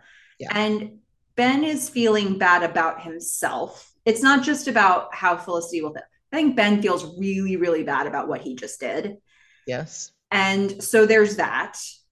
And he's probably really reeling from the disappointment in what he just did. He tried to he tried to undo it and couldn't. And then to have Felicity come down on him this hard and you know Justifiably. and say things that again. are all true. And and you know that's but how much would it would he feel it if it's coming from her? And I then mean, guts you know, falling on the floor lit him on fire is the way I described it. it's awful. And then to have this moment where it's like after all of that, him going up to Rhinebeck and getting eviscerated at the doorstep for 20 seconds hmm and then going all the way back to the city. And she came back. What the actual what's happening in his brain right now? I It's think mess. I think he's happy that she came back, but again, it's this like desperate clinging to this tiny, tiny, tiny spark of hope because it's not necessarily that she came back for him, right? Mhm. Even if it wasn't working out with Greg, that doesn't mean she forgives him. Even if like he caused some sort of rift there, doesn't mean she's coming back for him Mhm. like you know i i would think he's just completely mixed up inside and like trying to keep the spark alive while thinking like okay he could be a lot of other things I feel like Ben is. I, I feel like the representation that we should have in our minds when we think of Ben is Noel and Elena's apartment right now. can't breathe Like it's just tracy's inside of him it's it's uh dystopian. I don't know. It's a mess. It makes your lips a little numb. or your tongue maybe. Yeah. It's uh i mean it's a representation of of a lot of things that are going on um Yeah, the, the pipe of his own heart burst. Um, I don't know. Uh, that was too much. I'm sorry for that really horrible metaphor. Um, anyway, we're going to cut over to the cafeteria now. Felicity and Greg are there. Turns out Greg got a call when he got back because they wanted help from people in the health center to take care of people. I- I'm so confused by everything they've set up here. I can't make any heads or tails of why they're in a cafeteria. Um, when there are probably a lot Like, of classrooms that would fit well, this number of people. the gym, maybe like the sports center, um, maybe Not the like place everybody eats. yeah, like maybe like housing like around the you're in New York. There oh, are cheap hotel rooms that you can find somewhere. There are other dorms from other college campuses you could probably rent. fish. Why, where is the entire student body going to eat? Everybody. Um, well, I don't think it's probably the only cafeteria. I mean, it seems pretty small to be the only cafeteria we for the whole had two school. cafeterias where we went to school. Yeah, and then we had like a bunch of other places you could eat too. So like, Yeah, but they were all yeah, like special hours, not places. You get your food and you take it out. Most yeah. of them. But I feel like We a had lot of two people proper cafeterias. And so if you knocked out one, 50% of the food consumption would be Well, impacted. yes, but I will say, like, you and I were athletes, and I feel like a lot of the athletes did stay on meal plan because it was worth it for us because Mhm, we ate. mhm. Um, I feel like a like a lot of people, um, especially after they were freshmen, like meal plan was really expensive. Mm. We were really the only ones who consumed enough to make it worth it. So, like, I feel like a lot of people just went off meal plan. I mean, there it wasn't I don't think it would be that big a deal. But I also agree that there are plenty of other places they could be. And yeah, they're just they make a reference to I think the Red Cross or the Salvation Army at some point. They're like, I mean, I, it wasn't a literal reference, though, I think.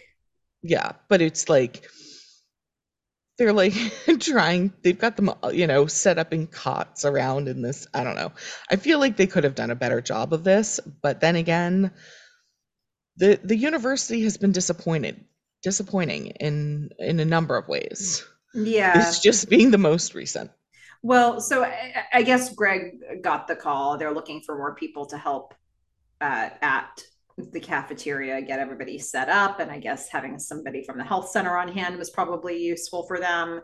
yeah i mean there was a girl who clearly like hurt her finger and he was Yeah, I mean, it totally was bad. necessary for that i mean he had to Really put a band-aid on it Yeah. Um, um and Felicity's had obviously there because it's her dorm and uh-huh and you know, all her ruby again let's all remember ruby in this Mhm, I mean, the worst thing would be the bathrooms mhm. or Ruby. Um, Yeah. Um, but and Melissa loved the song that was uh, on.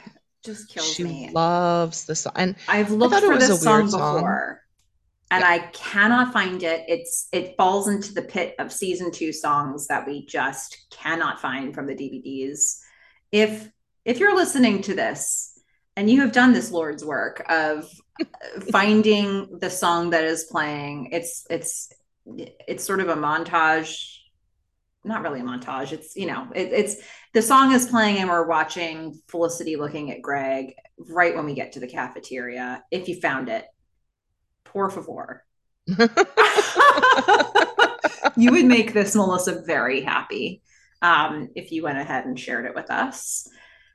Because, gosh, but if she weren't into it, well, I really liked the song itself. Um, it was like sort of a 90s dark, like, I don't know, Chris Cornell, it did have a um, little of that. Yeah. yeah, feel to it, which I love, like, as music. It didn't really seem to fit the moment of giant bustling group of people stuck in cafeteria. Um, but what I did clock during this was before, you know, when Felicity was thinking about Ben and was getting uncomfortable with Greg, she wasn't making eye contact. And now he can't make eye contact. Like she looks Mm. over at him and he looks down. And so she, I felt like she is standing there and watching him kind of again do his, do his thing like there are positives to both ben and greg i think Mhm. and they're very different positives and for me it was like in that moment she saw again all the things that she liked about greg she is appreciating him She's remembering like all the good stuff that he does. And I mean, for me, she's just flip flopping back and forth between these two boys this whole episode. Um, so she's going to go ahead and approach him, you know, thinking thinking about him instead of thinking about Ben for a change. Well, and it's also worth noting we didn't see this, but they spent Greg and Felicity had to spend two hours in the car together from Rhinebeck to go back to the dorm and or to go back to this cafeteria. And that was an opportunity for both of them to think and probably not talk a whole lot, yeah. if I had to guess. And they might have reversed position during that. Like we don't know. And they don't they probably my my guess is that a lot of that car ride was spent in silence, but they were both coming to some doing some serious thinking about what was happening. And um I, I think like the card card ride feels up. really bad. Yeah. I feel like the car ride up also was pretty much in silence. So they had some pretty awkward car rides. Yeah, but I I don't know. So I think Felicity does approach Greg and Greg is trying to, I don't know, make some lemonade out of these lemons. Like, well, it's probably for the best that we came back when we did. And Felicity says, no, it's not. No, it wasn't. And he says, well, you know, then, then, you know, I got the call right away and look, they needed me here. And she's like, yeah, but you put all this work and you drive, you drive two hours, you make this meal, you make the fun, you know, you know, she's like listing all this stuff that he just did for her. And she's like, and this is what you get. You know, it, I think she's putting herself in his shoes. She doesn't like how it feels. And so she's making a genuine apology. And she says, Can I take you to dinner tomorrow? But Greg, I don't know. Greg, it feels like Greg's really skeptical right now. Uh, I think for a good reason. Yeah, he's like, uh, what about Ben? And she's like, no, no, like Ben's over. He's out of my life. He's done. It's done. And she promises that he's not going to get in the way anymore. Yeah. And and Greg agrees to go to dinner tomorrow. You know, uh, I think I don't know. How do you think Greg feels when he's saying that? Um you know, she has said to him, like, basically, I'm not going to have Ben in my life anymore. Mm-hmm. So that's got to be giving him confidence. Okay. Now, I don't know how they any of them deal with what happens later because Ben's not going to be in her life anymore, and yet he's her new roommate. Um, I don't know how Greg walks in that room. I don't know how Felicity walks in that room. I don't know how Ben stays in the loft. Like, I don't know how none of them like interact in the loft. Okay. Well, we'll get there in a minute. Um, maybe it'll help to get there chronologically and try to talk it through. I mean, I think it's a bad situation. Yeah. I think it's all the more reason. I mean, I guess the question in this moment is like Felicity is saying it's over with Ben, like he's he's out of my life. I'm not it's not going to interfere. Um, and I guess the question for Greg is how much do you believe it? And he believed it enough. He believed it enough to go to dinner. He did. You know? So there's there's at least the shred of hope there, I think, for Greg in this moment. Um, and then we he just has more hope than Ben does at this point. Yeah, yeah, it seems like that. Felicity is making a show of of trying to resume things with Greg here. So at Ben's expense. So again, justifiably. Yeah. Yeah. And then so we're going to move from here to still at the cafeteria. We're now in sleepover mode. Sleepover at the cafeteria with cots. Um, horrible. It does not sound good at all. It doesn't sound sanitary. It doesn't sound like a, you know, health considerations abound at a cafeteria. But anyway, Ruby and Felicity are next to each other, and Ruby is asking Felicity all about Ben and her, about Felicity and her choices. Yeah. And Felicity basically tells the story of the pilot over again. Yeah, But because Ruby asks, you mhm. know, did you follow Ben to New York? Because that's what Noel said, and I just don't see you as like that kind of person. and, and Felicity said, Well, you know, initially I came for Ben, but then I realized later, basically like a matter of episodes ago, that as much as I was running towards something, I was running away from other things. Um, Yeah, she goes, she, this is, I think this is interesting. She, she says that she, like she saw Ben in high school and she thought if we knew each other, we would love each other. I wrote that line down too. I thought that was a really interesting line. Yeah. And and she, while she says, yes, I was running away from something, she says, you know, she also was running towards something. Mm-hmm. I Um, think that's an interesting way to express it. I think it's, she didn't just say to Ruby, I had a crush on Ben. To say that I thought if we knew each other, we'd love each other is such a different way to put that. You know, it, it's like an instinct. It's like a, it's a, well, but then she's going to undermine it, like mm-hmm, completely and totally undermine it and say that it was just a silly fantasy, beautiful and shallow, mm-hmm. and that the actual relationship was different. Yeah, I mean, she says it's a fantasy, and Ruby's like, uh, who gets to date their Yeah. fantasy? That's amazing. And Felicity was like, no, it's just not like that, though. You know, it's It's like never meet your heroes. yeah.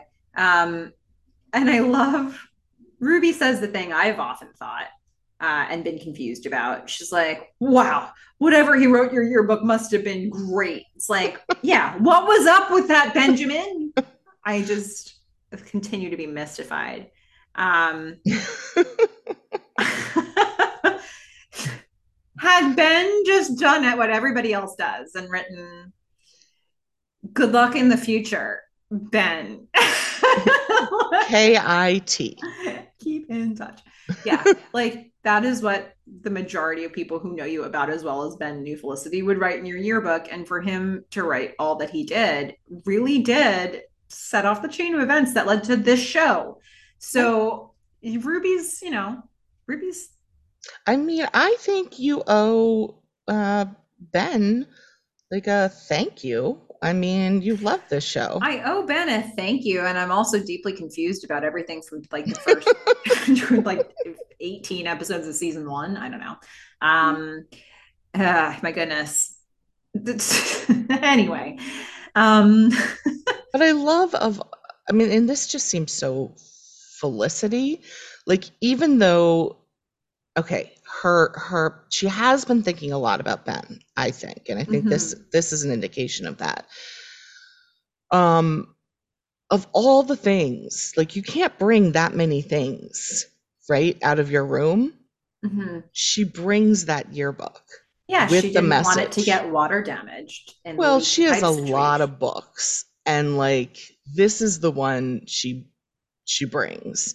Yeah, And and I do feel like she did have this moment of realization around Greg, but that was once she'd already gotten her stuff uh, and come to this room. So I just the you know the whole way back, everything after Ben has come and talked to her, and you know she's still thinking about him.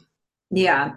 I did like this shot that they close out on here, as bizarre as this is, this whole situation is. Of you're just you're looking from sort of further back. It's a it's a wider shot and you're seeing this whole room full of people who are sleeping in this cafeteria and you just see that felicity is has a flashlight on. She's the only one awake. She's got a flashlight on and she's reading this book under the cover.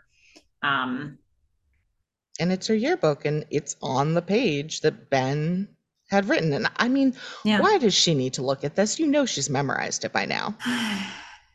yeah i mean goodness so i mean the good thing for ruby she you know because Felicity was red hot, hopping mad. And Mhm. now Ruby's like, remember all the good things. Remember the Yeah. time when you loved him. Remember that? so Ben owes a debt of gratitude to Ruby right here for helping to soften the situation, um, or at least Felicity's emotional state. And, but the thing is, right after she eviscerates him, I, I think she starts thinking about him. Yeah. I mean, she's been thinking about him. Yeah. And she continues to think about him.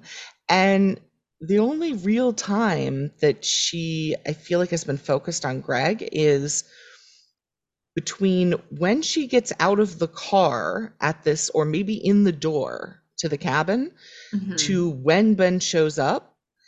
And then this moment when she looks at him across the cafeteria to when Ruby says, Hey, do you follow Ben to New York? Yeah. Like those are the only two moments ever in the entire relationship that she's actually been focused on Greg. Oh, like just Greg. Greg. Oh, Greg. Um, so we're gonna the next day we're gonna go over to Dean and DeLuca, and Felicity looks a mess. I mean, she don't look that bad. Well, she looks like she's got a crick in every part of her body. it's like, oh, oh, oh, it's that cafeteria. She's stretching. Yeah, definitely. She's definitely stretching. So. So, and Javier sees her. She's like, oh gosh, what a mess you are. How about you stay with me and Samuel? And then comes the creepiest line so far out of Javier's mouth. Not great. Yeah. Hmm. we'll, we'll stick yeah, maybe you have this exactly. I don't have it exactly, but it's something like uh, we'll stick you between us in bed and me and Samuel will make a sophomore sandwich. It was something like that. yeah. Um moving on from so that. many levels. yeah. Um, but then he moves from that and says, Why didn't you forgive Ben? Yeah, he is really on the Ben train. He can't believe it. Um, he was he was you know, and you have to think like Sean probably chewed Javier's ear off about this while he was working at Dean and DeLuca when he wasn't talking about Shreem. And so Javier probably feels pretty invested. Well, and you know, he's got a little thing, little, you know, minor crush. And and he, you know, even though Noel's a cutie and Samuel would have to watch out if he was gay, mm-hmm. he, he and Ben have a special thing. So, mm-hmm. like, I think Javier's team Ben all the way. Yeah. And so Felicity is unpacking this with Javier, but she has a very particular view of it. She's like, you know, Ben going up there, disrupting this whole thing, he was really selfish. That's right. Javier says he wasn't selfish. He he was the opposite of selfish. He was I fish. No, like I. Buy fish. Buy fish?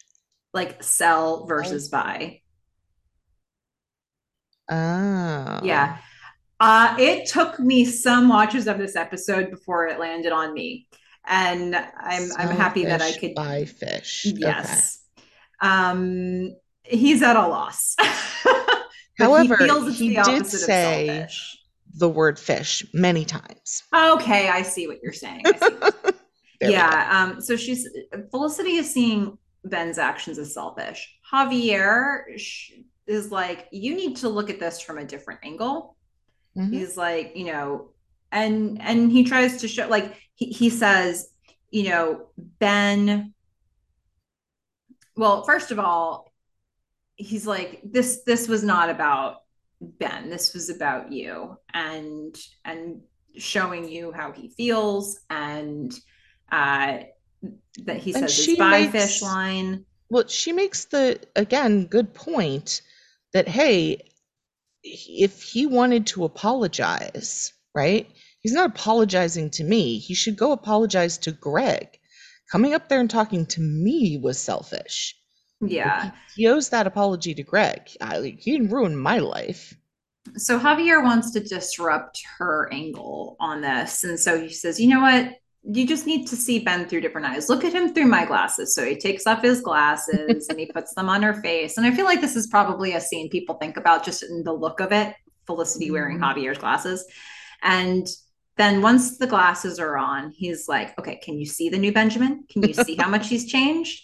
He was just so you know, he was I, you know i was he was talking with me after the whole thing about the the leak about greg's you know information. And he was almost in tears about greg. And felicity was like really?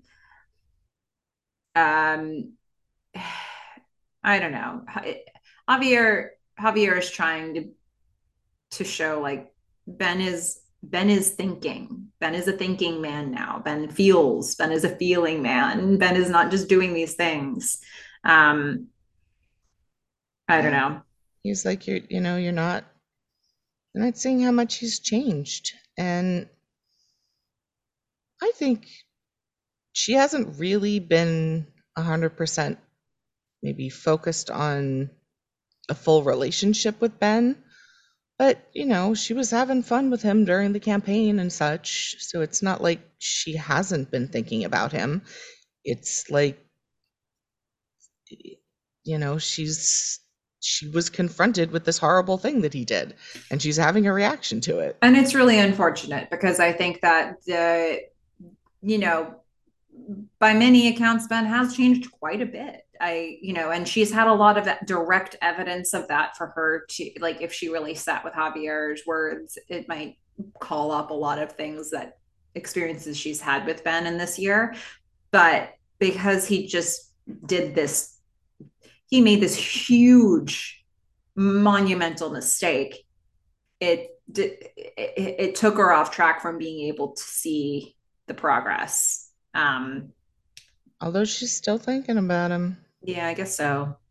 But so julie's going to show up at dean and deluca. Felicity's still wearing javier's glasses. So felicity is like hey! And javier's like hi you. Uh... well, he's got his eyes basically shut, which I I don't know. The glasses are tinted, so I don't know if he has like an issue with light or something, but like he he took the glasses off and basically just shut his eyes. Mm-hmm. Um, that has not been my experience with glasses. That you can take them off and keep your eyes open. Yeah, well, Julie's going to have to announce herself for Javier's benefit. It's Julie. Um, yeah she's going to invite Felicity to stay at the loft, but Julie is also mindful of how incredibly awkward that is. And she's like, uh, um, and Noel and Elena are there. Like, there's a whole bunch of people. It won't just be like you staring at Ben the whole time. And then Felicity is like, well, that makes sense, but can Ruby come?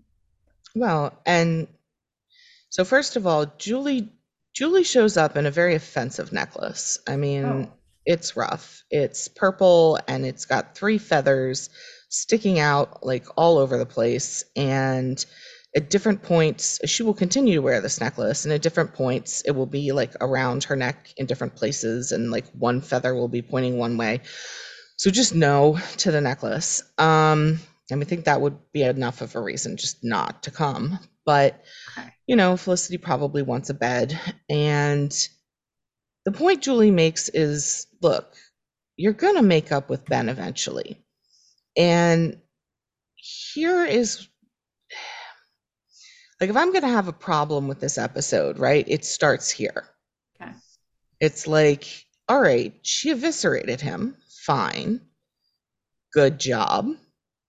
Mm-hmm. But the thought of, I don't ever want you in my life again to yeah, we probably are gonna make up and let me go be roommates with him for the next two weeks. Mm-hmm. Seems to have happened quite quickly. And yeah, I think I do think that like the conversation with Ruby probably helped. Um I don't think that's maybe enough for me. I don't Especially think that since... she really meant I don't want you in my life anymore. I think she said that in the heat of the moment out of anger. I think that it was like a mini explosion. I think that she thought that she was going to be in Rhinebeck away from everything and get a chance to get a breather. And then he interrupted that and forced her to confront him or have to listen to him. And she decided to confront him so she wouldn't have to listen to him. I don't I don't really believe that she meant don't be in my life anymore. I I think she said clearly clearly she doesn't, but she does repeat it like three times. Mm-hmm. She says it to Ben when she's blowing up, and then she says it to Greg when she talks about Ben. And then she says it again to Greg, like right before she has this moment with the yearbook, you know, where she's like, Ben's over. He's not getting in the way. And I think when um, it comes to Greg, I think that's why we've seen so much skepticism from Greg. Like, even, you know, she's been in denial about Ben since the moment she met Greg. You know, even going back to the episode where Maureen lost all those files and they're, you know, they're working through the night trying to just Greg and Felicity trying to replace them. And Greg asks, you know, about Ben and Felicity appears to be confused by the question, but it was like, no, Greg's just picking up on what's clearly there. like that, you know, he's asking because Ben certainly seems to be interested. Um, Greg was noticing, and I think Felicity has never been able been willing to verbally acknowledge for herself or for us. Like we may think that we've been seeing looks from her in recent episodes, but has she ever really said to somebody else, like, yeah, I see what you're saying about Ben. I think no. I get why he's around me. I think I think I'm having feelings too. Like she's not verbalizing that. And I think Greg's always been kind of like, oh. Yeah, and I would say it actually goes back another episode. I would say her like her kind of real strong denial and and kind of digging in with that denial actually happens during the pool scene you know because she just she's having a very like intimate moment with him and she's happy and she's like i just want to swim but she's also compartmentalizing because of her dad right mm-hmm. and interesting it's like you really have to compartmentalize if you're going to have that type of moment with somebody and not at all think about it going further. Yeah. Um and I think this is the problem for Greg and probably always has been where it's like, well, I can't you can Greg, it, okay, you're in a relationship or you're trying to be in a relationship with Felicity and you want to have these honest conversations because that's what a relationship requires and he's seeing this problem for their relationship and he's asking her about it and she's answering him in a way that i think she feels is true but it doesn't appear to be true to any mm-hmm. other human and so i think at a certain point greg should be losing trust with felicity here like not because she's lying to him, but because she's lying to herself and can't give him an honest read on the situation. And he's just getting screwed over by this again and again. And at a certain point, I mean, so yeah, Felicity backs up the comment a couple times with Greg here, but I think that's par for the course because she's always been like, ah, Ben's not a factor. Mm-hmm. And now she's saying Ben's not going to be a factor anymore. It's like, well, how is that different um, than what I've been hearing from you all this time? And it's never been true. Yep. I mean, the fact that he's, I don't know, the fact Still that he's willing agrees to, to go dinner. to dinner with her is like, what is yeah. he? Well, uh, he's got to be close to the end of his rope.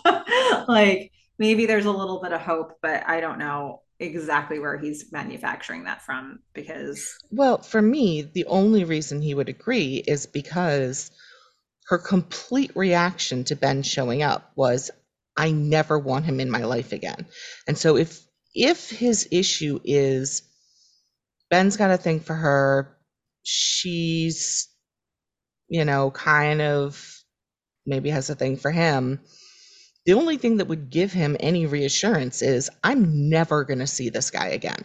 I am mm-hmm. completely cutting him out of my life. And that's exactly what she gives him for about 20 seconds. Yeah, for about 20 seconds. I mean, the yeah. fact that he goes to Ben's apartment to pick her up for dinner. Did he definitely know that, it was Ben's apartment, you think? Did I mean, he doesn't look about... he doesn't look surprised to see Ben there. Okay because Ben's sitting right there. Yeah. Well, regardless, I mean, dinner's gonna go awful. So, like, I think whatever the whatever the like final straw is for Greg here, I think it's one of these things. Not really. He's still at the end of it. He's not done with her. So anyway, we will we will get he's there. extremely close. Yeah. Uh He's yeah, he seems close. pissed. Yeah. Um, but We're not now far from that. um um, spoiler. Uh yeah, I Meghan's not mean- lo- not much longer for the show. yeah, I I, mean, guess. like look at look at where they look at what just happened. Like, where will your hope be after this?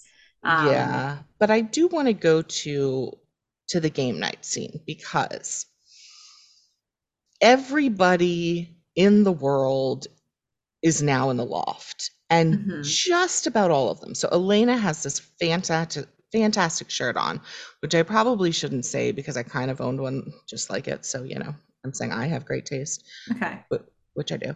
Everyone else, I mean just about everyone else, not Meghan, she's not there yet, but still a good number of the people are all wearing the discount button-down shirts Oh. like just look around the room it's like girls guys doesn't matter everyone you get a button down shirt you get a button down shirt ben has three different colors of the same button down shirt at different points during this button episode down shirts for everybody. Yes. Yeah. Okay. i mean all of them almost all of them Well, I don't know. Maybe there was some sort of a product placement thing happening in this episode. for I button down shirts that that there's there was no brand I don't know. Maybe maybe that I don't know. I'm maybe they telling you, sponsorship for I don't know. discount button down shirt Okay. Well, Like- before we actually see that, though, we are going to be in the loft. We're going to get a totally unnecessary moment between Noel and Elena where they're doing laundry, and Noel picks up one of her thongs and he's like, How is this comfortable? She's like, Don't ever, don't ever with that. Yeah. Why? Why did we need this? I think we needed this. And I think we needed this to solidify the fact that Noel and Elena will never date. And I need that right now because with this whole Noel Julie thing going on, I just can't. But like that reaction to me is like brother sister, like they've made it to that point. You know, I f- I'm feeling confident in that. Okay, And so we we needed just that scene need for you, for your peace Yes, of mind. Just for it. me. I will grant It was you all that. about me. Okay, so one scene. thank you, thank you, JJ Abrams and Lawrence Trilling. Um, Also, I don't think Elena would wear that color underwear and that's that like meshy style. I I disagree. oh, okay. Well, who are you to say? Um, all right, fair enough.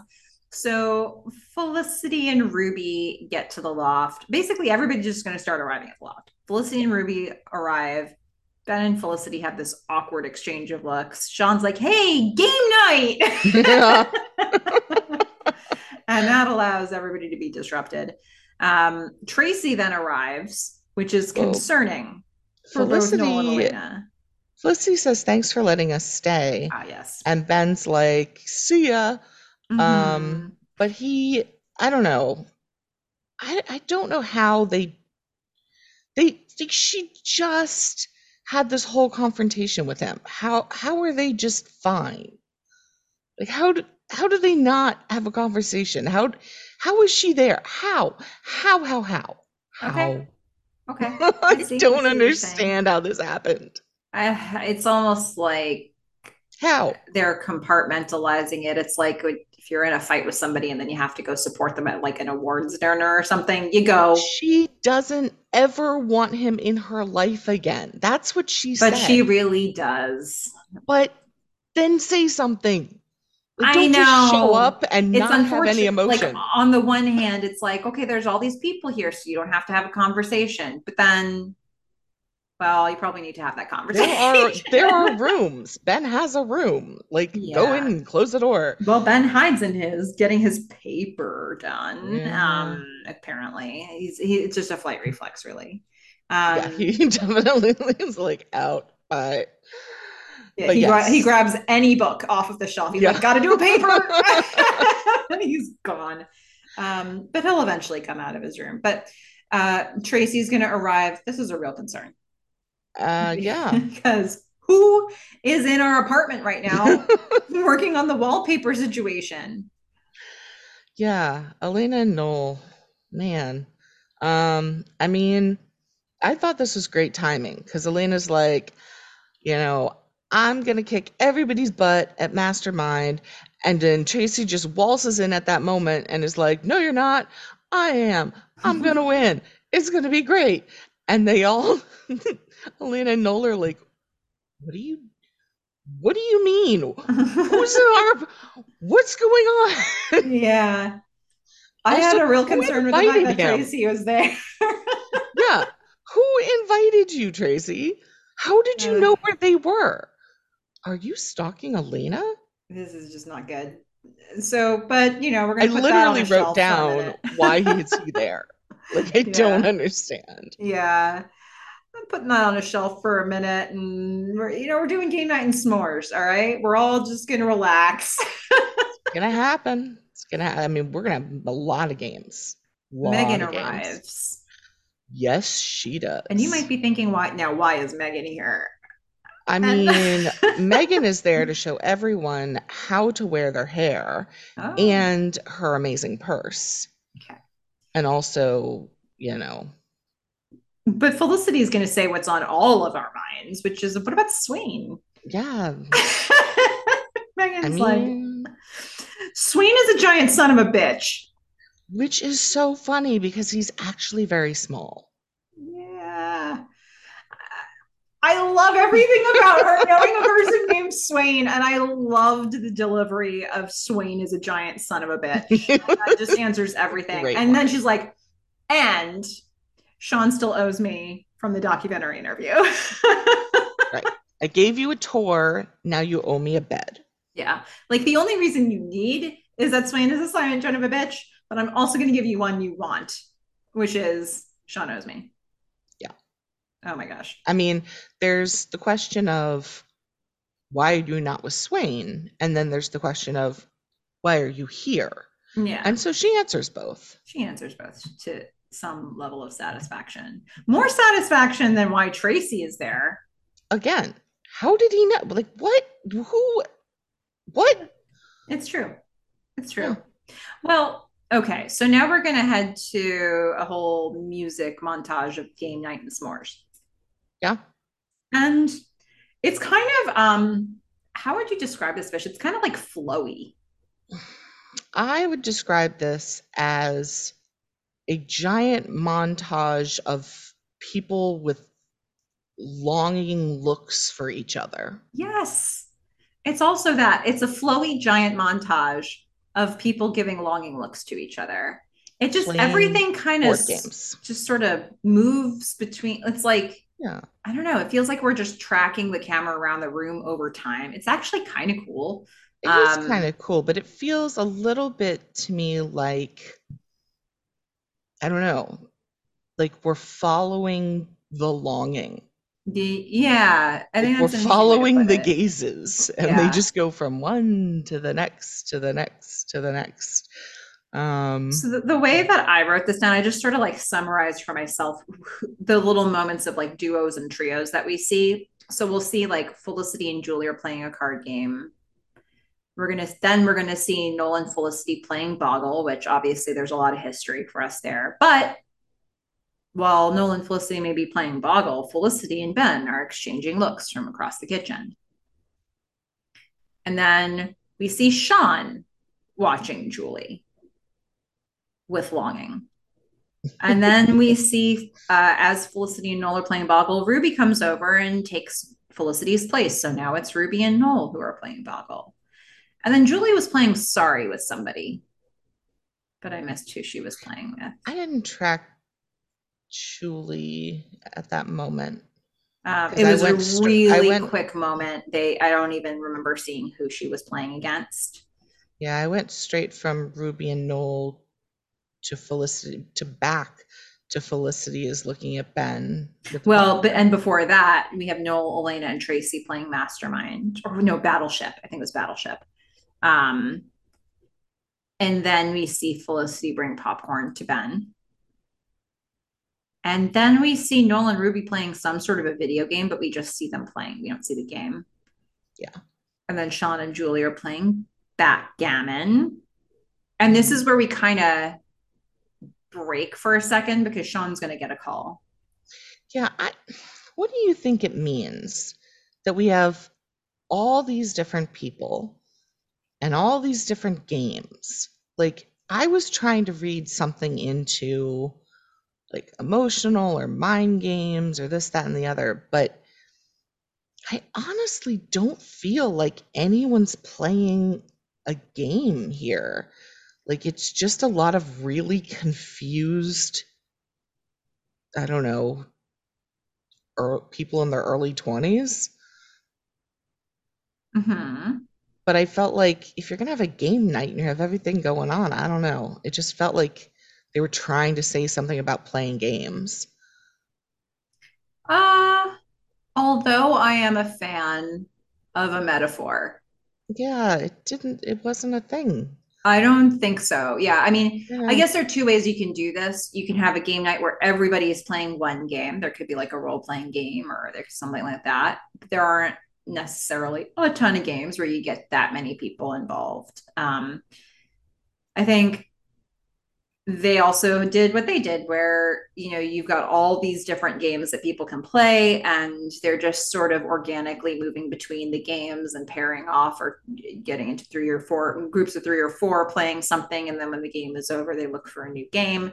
Um, i thought that the way they did this allowed for a much more visual cut between these pairings and these moments where people are coming together because there's a lot of awkwardness in that room and there was the more the more people swap partners the more people had the opportunity to see that somebody that they wanted to be with with a partner they didn't want them to be with you know so it was Yeah. like there's a lot of tension in this room because you've got weirdly enough like julie's probably looking at noel and ruby and sean's looking at julie looking at noel and mm-hmm. ruby and you know you've got the stuff between ben and felicity and Yeah, we've what was got up with the popcorn? Because, like, seemed like a peace offering. Fred, but like, she's not the one who should have the. be- I don't know. Um, depends on how you classify that, right? Because she eviscerated Ben last time she saw him. So she's basically, he went to make a peace offering. He never got to get the words out. She shut him down in violent fashion. And so maybe she's saying, like, It just seems so quick. mhm, And this is what I was worried about, right? This is where I was like, you know, is she going to take him back? Like, I, I get that she eviscerated him. Good for her. And I kind of buy the whole, and then she starts thinking about him mhm, and the magnet thing where, you know, they just keep, you know, deep down somewhere, Ben is going to be in her life, period. As mhm, much as she wants to like push away, they're just, they're two magnets, you know, they're not, they can't push away from each other. mhm. Um, so like I'm buying this. It just seems really fast. I'm hoping, I'm hoping that the way we close out this episode helps you feel a little better. Um, I don't know. I mean, at the end of the day, Felicity needs somewhere to stay. She was in a cafeteria with a lot of people. It wasn't ideal. She should probably still be there because she's their RA Yeah. and that's her job. She should have said, take Ruby Yeah. and I'll stay. But both RAs are now here in the loft instead. Yeah. So, I mean, you know, it's convenient. It's it's it's trying to create a She convenience she didn't here. have to offer him popcorn. That's all I'm saying. to me, uh, the popcorn, I and I always think this when I see this moment. Popcorn equals peace offering. That's it. It's just it's not popcorn, it's a peace offering. And whether you feel that it's appropriate or not, that's still what I think of it as. So it's like, eh. But when you say peace offering, does that mean she forgives him? I think so. There's a lot of clearing of the air that never got that never happened. Like there, the air is not cleared, but kind of figure Ben would be reluctant to go back and try to clear the air because does he want to be eviscerated again?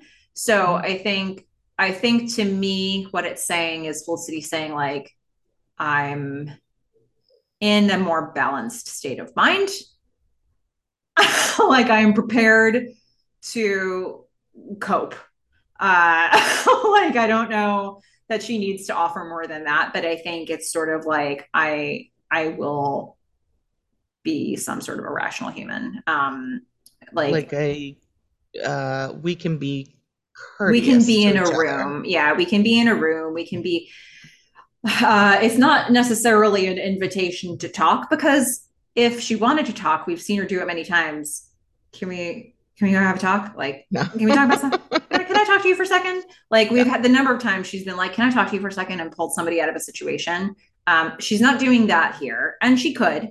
You know, she could bring him back to his room. She could have gone into his room when he was, you know, doing that paper. Um, mm-hmm.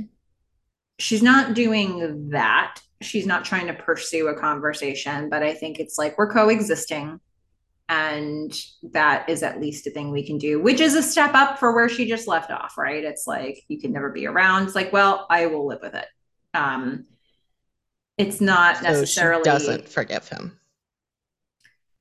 Uh based on what we see next, I would say no.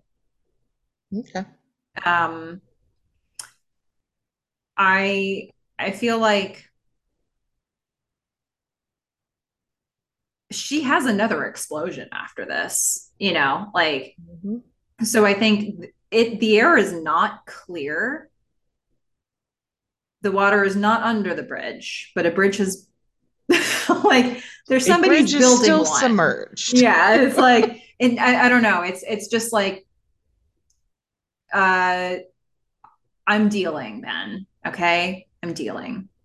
Just give me I can't you know? believe how how much the offer of popcorn says. It says a lot to me. Yeah, I agree. Yeah, yeah. Um. So Sean gets a call from the Independent Film Channel. Somebody's working late mm-hmm. at the mm-hmm. Independent Film Channel, and he gets an op- a very exciting phone call about how you know they want to buy the documentary, and so everybody's you know often there are different groupings playing games. He gets this call. He asks everybody to quiet down, and we hear the call, uh, his side of the call and then he relays to the room what happened. Independent Film Channel wants to buy the documentary. Everyone's so excited. Yay! Congratulations. Julie's so happy for you. And then Sean plants a big one on her, oh, on her oh. lips. Sean just yeah, he grabs does. her and kisses her in a kind of long kiss.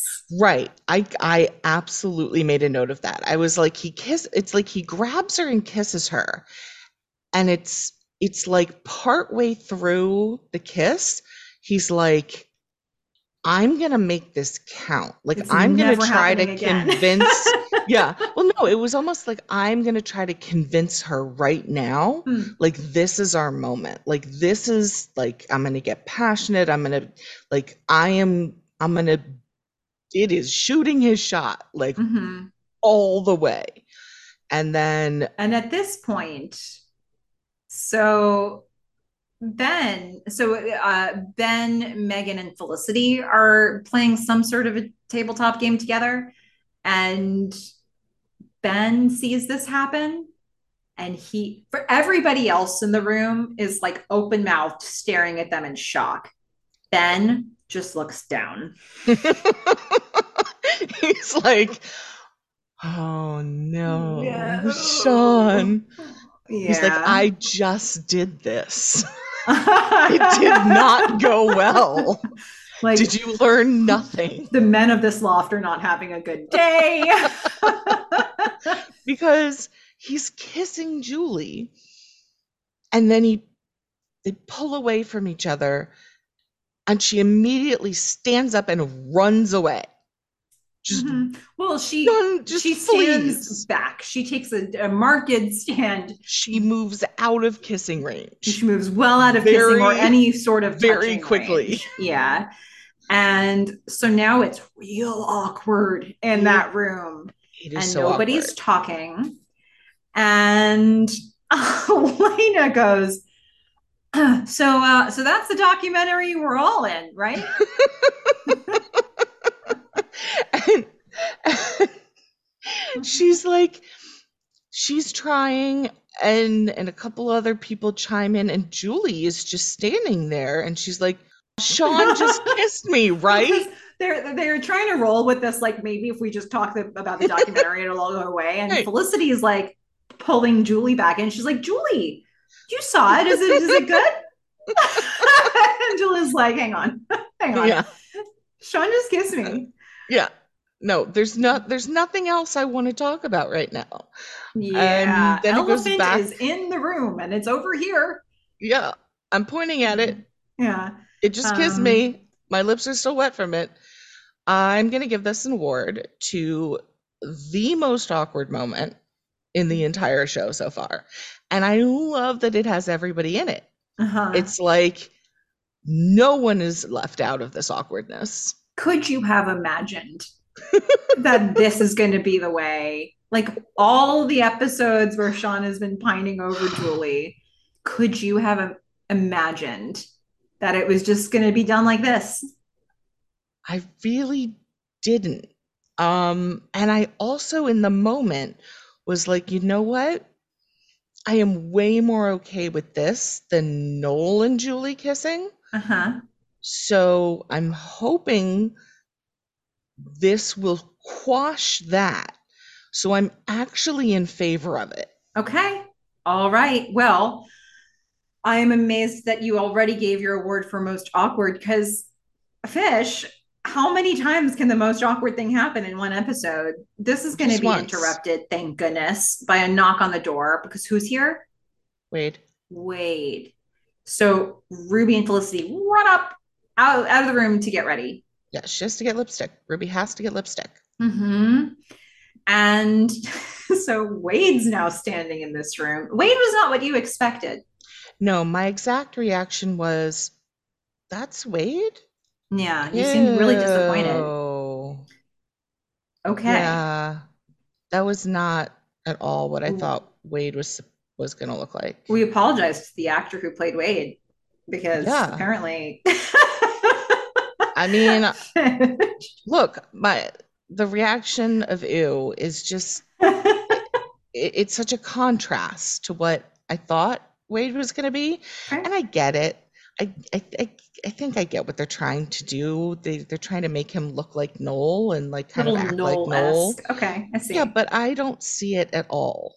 Like Okay. he, he is not nearly as attractive as Knock Noel. off They Noel. Really don't look like each other at all. Okay. Like they, he doesn't have any of the same mannerisms. Like Mhm. what are they doing? They do some like mirroring where they both look the same way at the same time. I'm just like, no, no, this is not working for me okay. at all. So everybody's probably thinking that in the room at the same time, and nobody's talking, and it's really awkward. And Meghan breaks the silence in the most beautiful way. She says, "So you're the guy who knocked her up?" And I was like, "Meghan, I look, yes, that also was an awkward moment, but no, it doesn't even touch the Julie Sean kiss for me. well, we've got a lot of honorable mentions in this sequence." Noel's gonna get up and introduce himself to Wade. He's Yep. gonna apologize for Meghan. He's like, "Look, she's just Meghan. Uh, she doesn't know that being rude and cute are like two different things." And he's like, "I'm Noel," and Wade's like, "Oh, oh, you're Noel. You are Noel." Okay. Whoa. Um. Yep. Noel's being the bigger man here. Noel is the bigger man. He is the bigger man. Um, and he's not knockoff Noel, so that's good news for him. Yeah. But then we're gonna get another knock on the door because we need more awkwardness. We need to inject as much awkwardness to the scene as we Who can. Who could possibly not be here yet? Greg. So Greg shows up. Meghan gets excited for a moment. What are you doing here? Oh, Here she- to get Felicity. Okay, that sucks. that was perfect. Spot on Yeah. right there. yeah, that's pretty I much like what that that- was. You gave Greg a deeper voice than he You like that? actually has. Yeah. It was a little bit like Walter from that one, the vampire Walter. I don't see how you can do that. Um, I remember these things when I do impressions. I make them count. So uh, now, and I just wrote down how how does Greg walk into this room, and how is he not confronting Ben, and is just like fine with Felicity being there? Okay, so subtext that we get in a minute when Greg and Felicity are at dinner is that Ben, I guess, so at some point earlier on this day, Oh, that's right. went to Greg. Uh, ben found Greg maybe at the health center and apologized, had a whole conversation, said, I'm, I'm going to get stay out of your, I'm, I'm not going to get interfere. I'm not going to get in your space. Um, so Ben has had a conversation that we didn't see. I don't think Felicity knows that conversation happened. So Yeah. I can't explain any of your reasoning, like any of your concerns around Felicity being there by that, but it would somewhat explain that, like, whatever confrontation Greg and Ben were going to have, they had it um, when Ben saw him first. But I don't know how great Greg feels about the fact that Felicity is there now. You know, Yeah. that's still a thing. But I guess it took a tiny bit of the edge off that Ben approached Greg and had a probably my assumption of how that conversation went was first of all, I'm sorry for ruining your life. Second of all, I'm sorry for leaking the most sensitive information about the worst thing you've ever done to the entire school. Third of all, I'm sorry for interrupting your date with Felicity. Fourth of all, I'm sorry for interrupting every moment you've ever had with Felicity. All, I'm not going to do this anymore. That's what I think happened. I don't know how much of it was true. Yeah, I mean, Ben probably said, I'm sorry. And Greg, you know, again, gotta remember, Greg is an addict. He cannot have resentment. Okay. So it is very important that, Monumental task here. yeah, I mean, he's he's got to deal with it. So I think he probably had some questions. Um, and and then just kind of said, you know, okay, better not. I guess what he's never had, with the, the luxury Greg has never had in this whole situation, is the sense that Ben was backing down from Ben himself. You know, he's Yeah. always had to rely on information from Felicity about how Felicity was going to handle it, which has never proven to be true. Like it's never borne out that way. But Greg has never had Ben approach him and be like, "I'm gonna back off here." But Um, also, Greg's not in a relationship with Ben. Like Ben coming to apologize for spreading, you know, the information around, fine. mhm. Ben coming to say I'm backing off your girl, like no. Uh, Greg, that's between Greg and Felicity.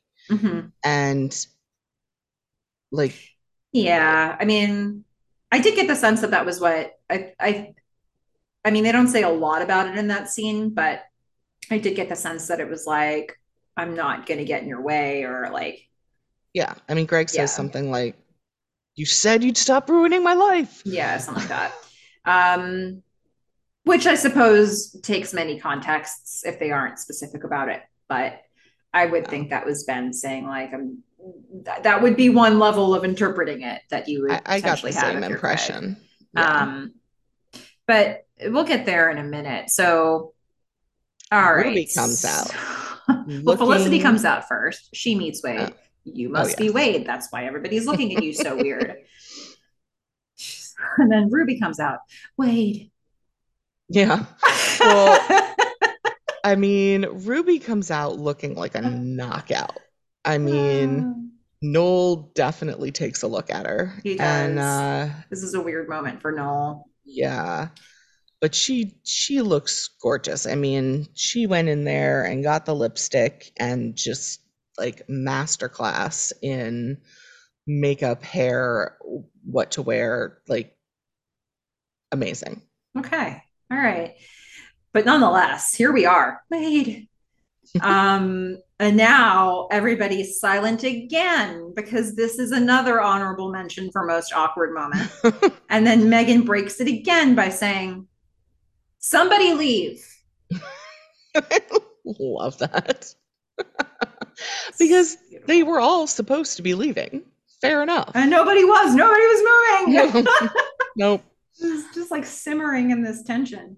And I had um, another one of these like charts that I drew. It was like Meghan was looking at Greg, Greg and Felicity were together. Uh, Ruby was looking at Wade, Noel was looking at Ruby. It's like another one of these, I don't know, diagrams of longing. My goodness. Okay, so now that Meghan has given the order, people can start leaving. Yep. Couples. Couples Wade are leave. leaving. Yeah. Yep. So Ruby and Wade leave first, and then Felicity and Greg shortly thereafter. And Elena and Tracy get up. They leave and, to go get some food. And I, and I just wrote down couples leaving, everyone else sad. Yeah, a lot of sadness after Elena and Tracy leave. So now Noel's looking all weird. And so at this point, everybody who leaves, it's alternated by Julie being like, Do you want to play cards? Trying to distract from the moment she just had with Sean. So she asks Noel if he wants to play. Noel's like, Nope. And he leaves. She's like, Ben, do you want to play? Ben leaves. And Julie's like, I'm leaving. So Julie leaves. Julie leaves and goes in her room, mm-hmm. which has a giant peace sign covered in the colors and stripes and stars of the US flag. Hey. What? hmm. What? I first see her as a peace sign person for sure. But the US flag, I mean, first we got the flag in Noel's room. Yeah. Now we got the flag in uh, like on a peace sign in Julie's room, and it's huge. Set what decorators, props department. we have so many questions for you. If you're look, so if you're many. listening, if you've gotten this far into our podcast after everything we said about the rooms and sets and props in season one, if you're still listening, we'd love to talk with you. Yeah. If if you or a loved one were a set de- uh, decorator on this show, please get in touch with us. We would love to interview you We'd love to get your thoughts. We um, might show screenshots and ask why. Yes. Sometimes that might happen sometimes. I'm thinking of you, peppermint framed giant peppermint. I, I just I'm thinking of you, blue bike helmet that never, ever, right. ever gets worn. Yeah. Okay. We've got some things, but we'll keep it cool. We'll keep it, we've got some passion here. Yeah. I mean, we will be okay. respectful and who was and Rebecca Haas? I want to know that one. Yeah, I would look. We have a lot of questions. Yeah. Um, boy, that would be a dream. So yeah, it would. It would make make our our year. Um, so now that everybody's left except Meghan and Sean, Sean turns to Meghan and says, "Operation."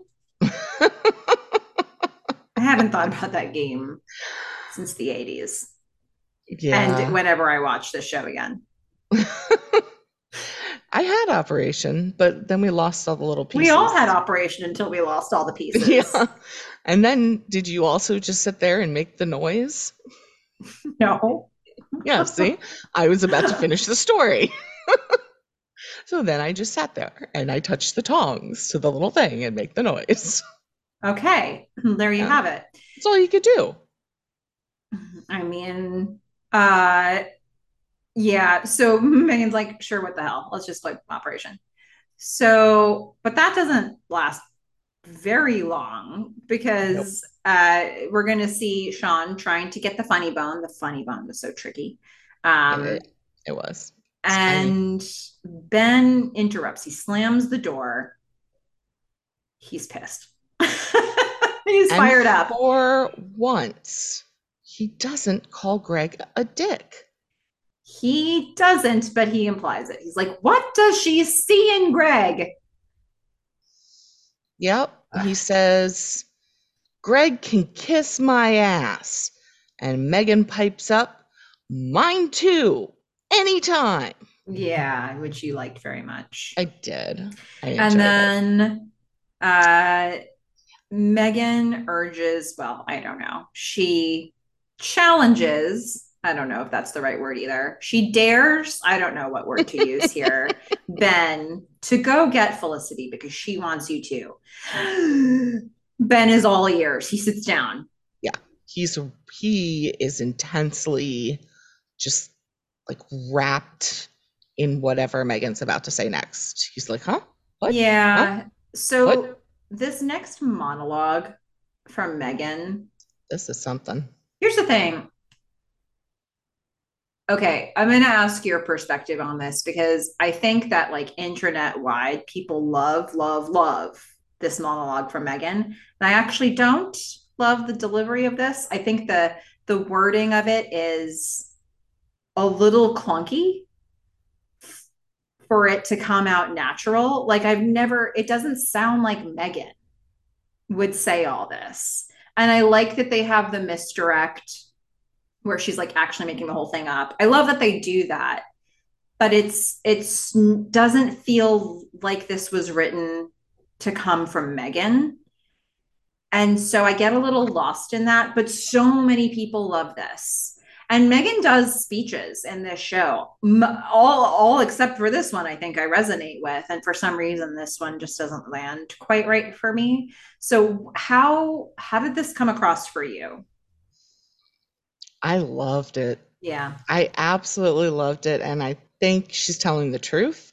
And I think it does sound like Meghan because we have a couple of things going on here. One, she wants Ben to go get Felicity so she can have Greg, right? Mm-hmm, mm-hmm. So she's going to say something. And then two, she would definitely be the kind of person who's like, FML Sarah McLachlan again. Mm-hmm. Three, no way she knows all those album titles mm-hmm. unless she's actually had to listen to them. And she's okay. not listening to them because she wants to. Um, and she's pretty bitchy when she says it. Mm-hmm. So yeah, I think it's I think it sounds just like her. I, I, probably should have reset what this speech is, should I? Uh, so, so she gives a whole speech charting Felicity's feelings for Ben against her listenership to Sarah McLachlan albums in their dorm room. So it's like whenever Felicity is feeling something for you, she plays Sarah McLachlan, and she's like, because this has gone on for so long, you know, it started out with some albums, and then at these different key moments in their relationship, she's pulled out some new albums. And uh, so it's sort of like a, a, chronology of Sarah McLachlan albums and a chronology of the Ben and Felicity relationship that she is saying are weaving together in an uncomfortable way for her as her roommate. and she's marking it as evidence for Ben that the fact that there's been Sarah McLachlan playing lately means she has the hots for you. Um, yeah, that's and she calls it Ben music. Mm-hmm. And she says, if you want to know how Felicity's feeling about you, all you have to do is look in her boombox. Yeah. ben takes all of this in, wanting the hope. He needs the hope. Yeah. And he hears the whole thing and he sits back. he says, That's the dumbest theory I've ever heard. Yep. He, he just, just, I don't know, maybe something about Sarah McLachlan wasn't doing it for him. Mm-hmm. But Meghan's going to lean in and and double down. She's going to say, "Look, like you don't have to believe me, but guess what? Greg knows how to work it. So, you know, unless you go get her, you know, Sarah McLachlan's going to be back up on the shelf." And I don't have so, to tell him twice. Yeah, well, he, she did. She did. She told him a second um, time. You don't have to tell him three times. yes, correct. Yeah. Right. So Ben's like, all right, I'm up. I'm, I'm out. out. Gotta go get it. All right. Bye. Yeah. And then Sean looks at Meghan with reverence and he's like, Yes. Is this Sarah McLachlan thing true? And Meghan just sort of scoffs and shrugs and it was like, I have to go pee. Yeah. Sean in that moment is like, You have done in one speech what I haven't been able to do across two seasons. Um, yeah. Yeah. He is not worthy, he feels. Um, good As stuff. he should. Yeah. So now that's going to bring us. So we know it's all heading down to this moment, right? Yeah, it had to be, right? Yeah. And we're going to get the, the first the first piece of Epstein Barr, it's going to be intercut with another scene in the middle, but the Epstein Barr stuff is where our, our attention is at the moment. And we're going to, so we're going to get Epstein Barr, the date with Greg and Felicity. They're having dinner. And we get a very on the nose opening where Greg's like, What are you thinking? And like in terms of menu, and Felicity's like, I haven't decided yet. Hmm. Right. Right. right, right. Yeah, they've got this like what I would consider Dawson's Creek music on in the back, Huh. and I just didn't feel like it fit. Like it it felt like a beginning of the relationship song instead of like an end of the relationship song. Okay. Um, so I wasn't digging the music, but I do like that Greg is he just comes out and is like, look, it is driving me insane that Ben is your new roommate. hmm I mean, fair. Yeah. And and then he goes, I think he goes straight into saying, you know, Ben came to my work to apologize. And Felicity's like, what did he say? I know, She's right? That's- curious. well, I mean, but that's not the reaction you have, right? Wh- When you hear the current guy you're on a date with, whose life, you know, has potentially been ruined by this other guy, and he says that, you know, the other guy came to apologize, you're the reaction shouldn't be, tell me about the other guy. Yeah. about, well, I, guess mean, it uh, the first thing she said was like, good, you deserve that. And then she was obviously curious. She's like, what did he say? Yeah, but she She wasn't wanted to know curious. Exactly. She wasn't curious for Greg's benefit. Yeah. And I don't know. Did he clock that? I don't think it even matters at this point. There are so many strikes against this, This right is- now. This is just Like it's a such a small fire. thing. yeah. There's so many red flags for him right now. I just don't even know. Um Yeah, it's all red flag. You know how Richard put up all the flyers of his uh-huh. face? It's Yeah. all the red flags. They're It's just all stapled all over Felicity. She's one giant moving red flag. That's it. And so we want to know what's going to happen here, but they're going to give us a moment of going back to Sean and Julie because that's Yeah, not awkward. that wasn't awkward enough. yeah. Sean is now playing Operation by himself. yes. Yes, he is. and Julie comes over. She's like, What was that kiss? Yeah, was it was it all about the movie? Mm-hmm. Is that all it was? And Sean's like, Well, no, it's not just that. It's also that I'm totally, madly, completely in love with you. I have been for a very long time. And no, I'm not kidding. Insanely passionately in love with you. Mhm. I mean, oh my goodness. This boy. And Julie just blinks. Yeah. And he says it again so in such a resigned way. Yeah, it's like, I already know your answer, okay? Yeah. Don't even. It's like even I'm just it to. I'm just gonna say this. No, I'm not kidding. Like, it is what it is. What do you want from me? Oh, Sean. Um, and then he sees that she's just blinking and he's just kind of keeps looking at her every now and then and then down at operation and then back Yeah. up at her just blinking and then back down at operation it's like oh I no. mean, he's got to give her time because he's been feeling this way for a long time. yeah He's just let her know, like with his tongue. Mhm. So, i have to say though she let that kiss go on quite some time let's remember that Julie does not do well with men who are, you know, Yeah, yeah. like I like she's it's Sean and I she when as soon as it stops, she is up and out of arm's reach. She is. She is. But I was like, why is this such a long kiss Yeah, for everybody here? Like, what is happening? I Um, could see it from Sean's perspective. Like I saw the moment where he was like he grabs her and kisses her and then the extension was like and I'm I'm going to convince her. Like here's here's everything I have. And she I I just don't see her having the personality to push away. hmm. I see her having the personality to like get up and flee as soon as Mhm. he lets go of her. Um, but I don't know. I, I mean, especially given her, you know, and and him knowing about what has happened with guys with her, Mhm. I do think that it's a little rough that he he grabs her like that. Mhm. Yeah.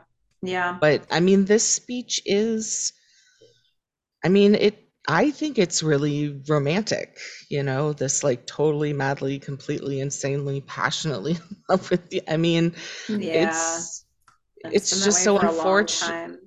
Yeah, it's so unfortunate that it's wasted on someone who is just not interested. Well, you know, we haven't seen what she says yet, so we'll just, I don't know. But he's not feeling good about it where this is headed. No. It's like I And sh he I did shoot a shot, yeah, uh, and that's that. It happened. It So was we're gonna awkward. head back to Epstein Bar because that's what we all want to know about at this point, I think. And Yeah, my oof. my notes are just it, that we watched this what three or four times and Mhm. nothing is in order so like we can just start talking about it And believe it or not, Fish, I'm even going to throw my note from an optimist in here. You're oh not going to wow believe it. I don't. You're not going to know how I got there, but I did. oh hey Um, look i have there's almost nothing to be optimistic about in this scene except the thing I found. okay So, well, so when we get back to Epstein Bar, Felicity's staring off into the distance, and Greg's like, "Hey, you're staring off," and she's like, "Yeah, I was just thinking about Ruby. Yeah, that's what that's what I'm going to say here, ruby and Ruby." wade and Well, she can't even come up with Wade's name. She's like, oh yeah Ruby. And like, right. Wade. yeah it's a lie It's definitely a lie, especially if he has to name the person that she was just thinking about. Um, he's like, oh boy, this is just like just one more red flag stapled right in her dumpsters already on fire, and let's just add a grenade. Just yeah cause. yeah Because we need a grenade on a dumpster fire. Mhm. Um, yeah. So Ben interrupts. He just he just approaches the table. very like quickly very quickly on a mission. He's Ben on a mission again. We love it when Ben's on a mission. shoulder walk ben on a mission i'm sorry I'm very sorry. Very sorry. No, he doesn't say it like that this time. But uh, he interrupts. He's he interferes with this dinner, and Greg's like, "What? What are you doing here? You said you told me you weren't going to ruin my life anymore." And Ben's like, "Sorry, sorry." And he's like, "Well, what was the apology for today?" and Ben just can't deal with it. So now he just directs all the attention to Felicity. And frankly, it is a wonder that Ben got as much of a speech out as he did here.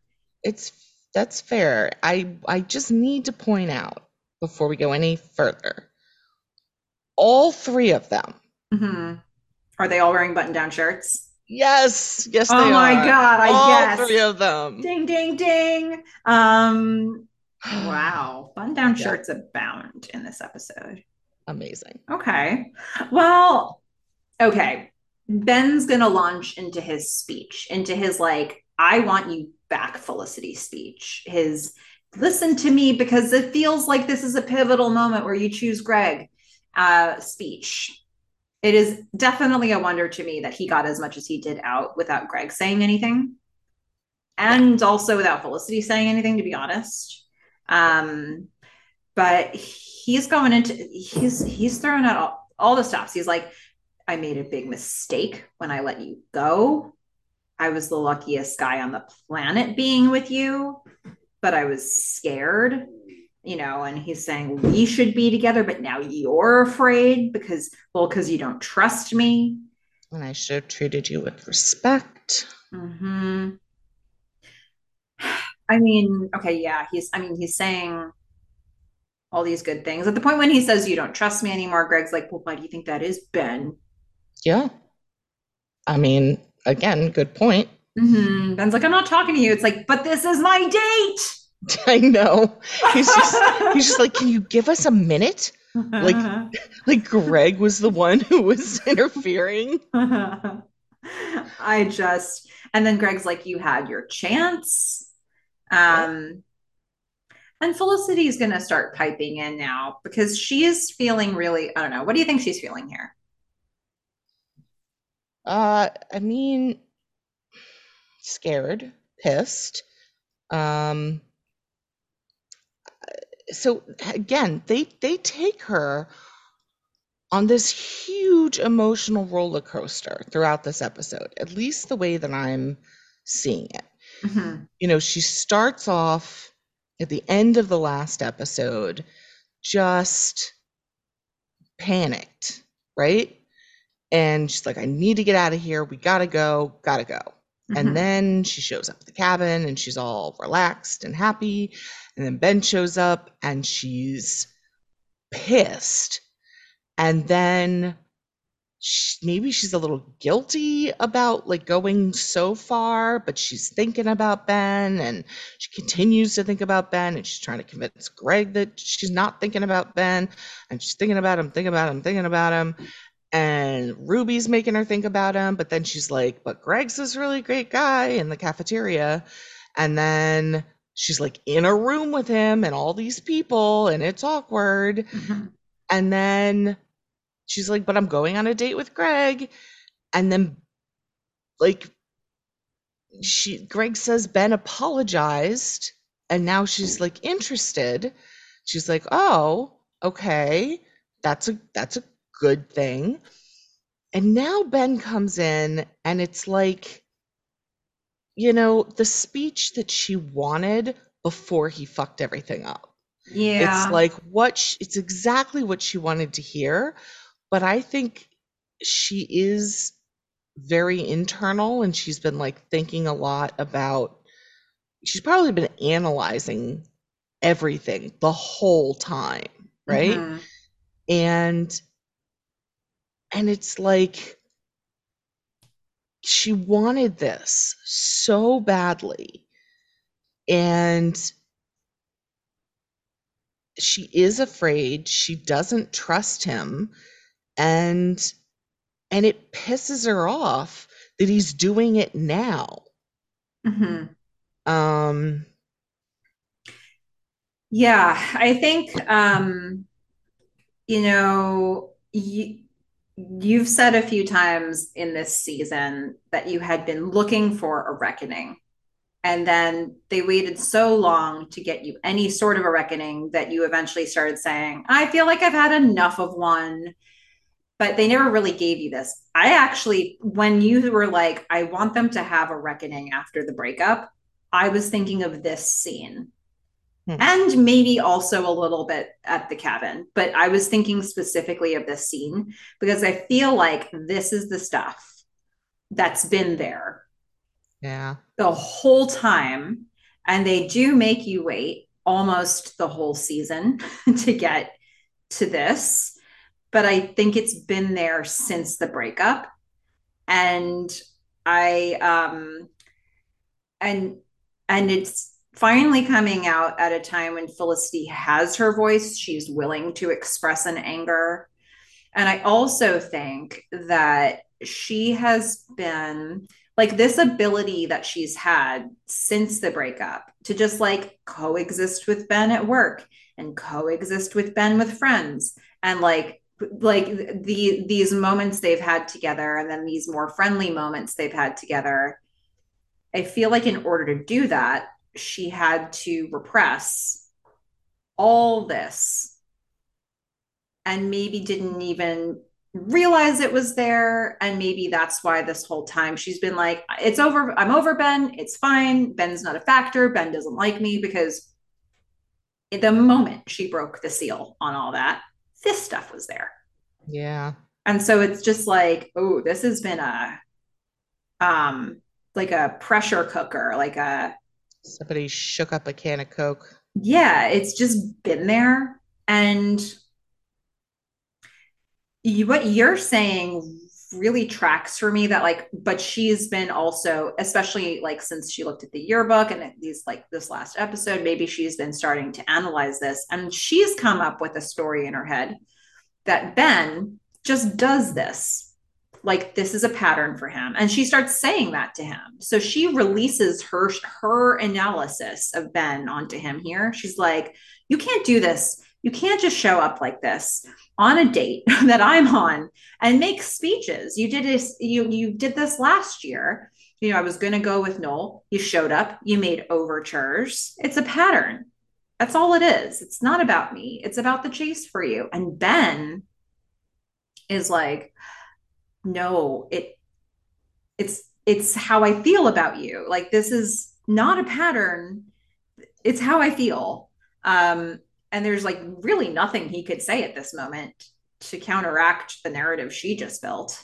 Well, I Um, mean, it can be both mhm, uh, how you feel and a pattern. mhm. Yeah. Um, so like I, you know, he's come in and he's he's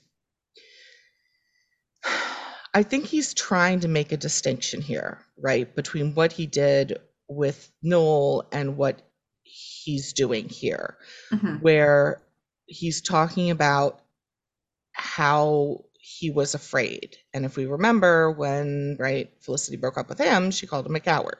mhm, And so he really hits in on this like, yes, I made a lot of mistakes. Yes, it was based on fear. I was afraid. Um, and now I'm not afraid. The only thing that I'm afraid of is losing you. And mhm, we should be together. He says that.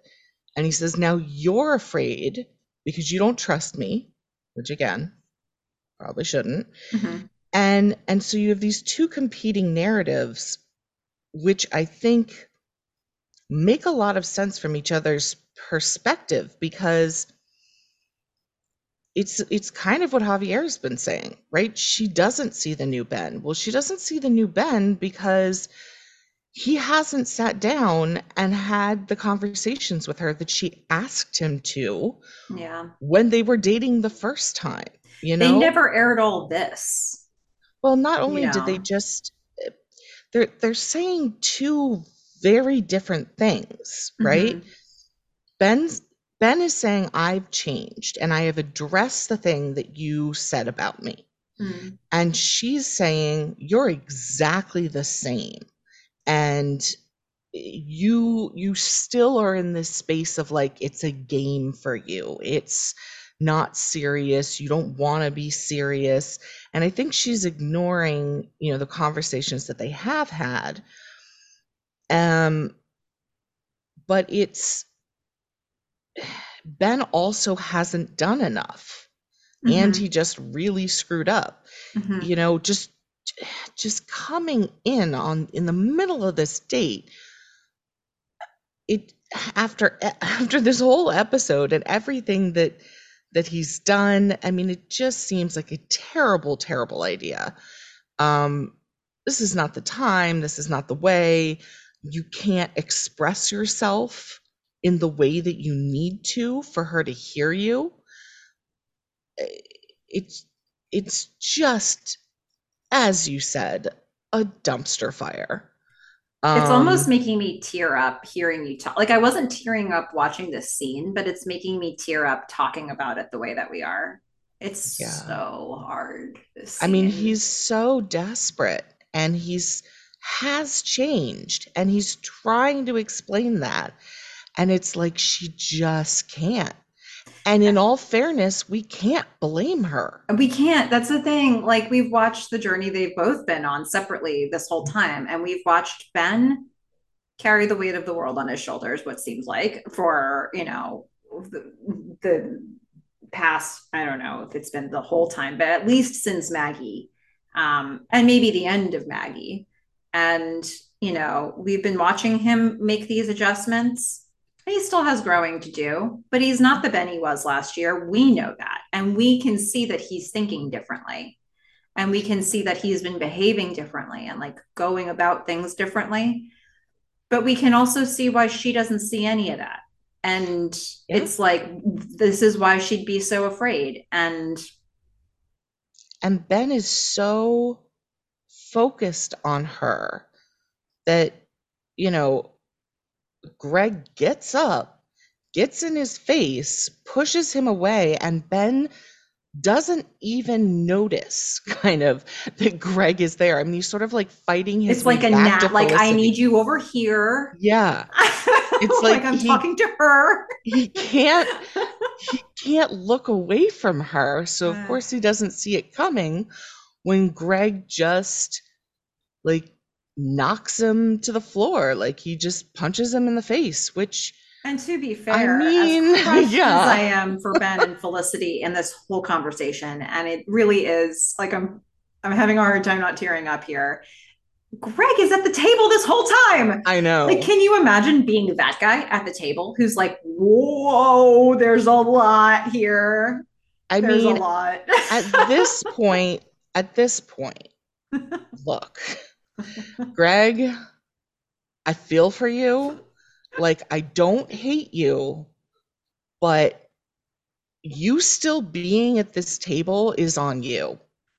Like, uh, you you are sitting across from a giant red flag that is waving in your face. This is, I mean, as much as this is a spoiler, I, I just out of compassion for Greg and you and me, uh, the next scene basically will be Greg uh, taking having mercy on himself Good. situation like he he's like i don't know what's gonna happen with you guys yeah but i know but what i just saw is not a thing i want to be a third wheel in okay. anymore like Good. he's had Good. his final straw um, yeah because this this, this needed this needed to be it because yeah, this is not okay. And um, and also to be fair, that doesn't mean Felicity has stopped being like it's going to be fine. But Greg is like, I do not believe you. Yeah. Um. So I just take a look at your life, Felicity, because here's the thing: Greg hits Ben, and what does Felicity do?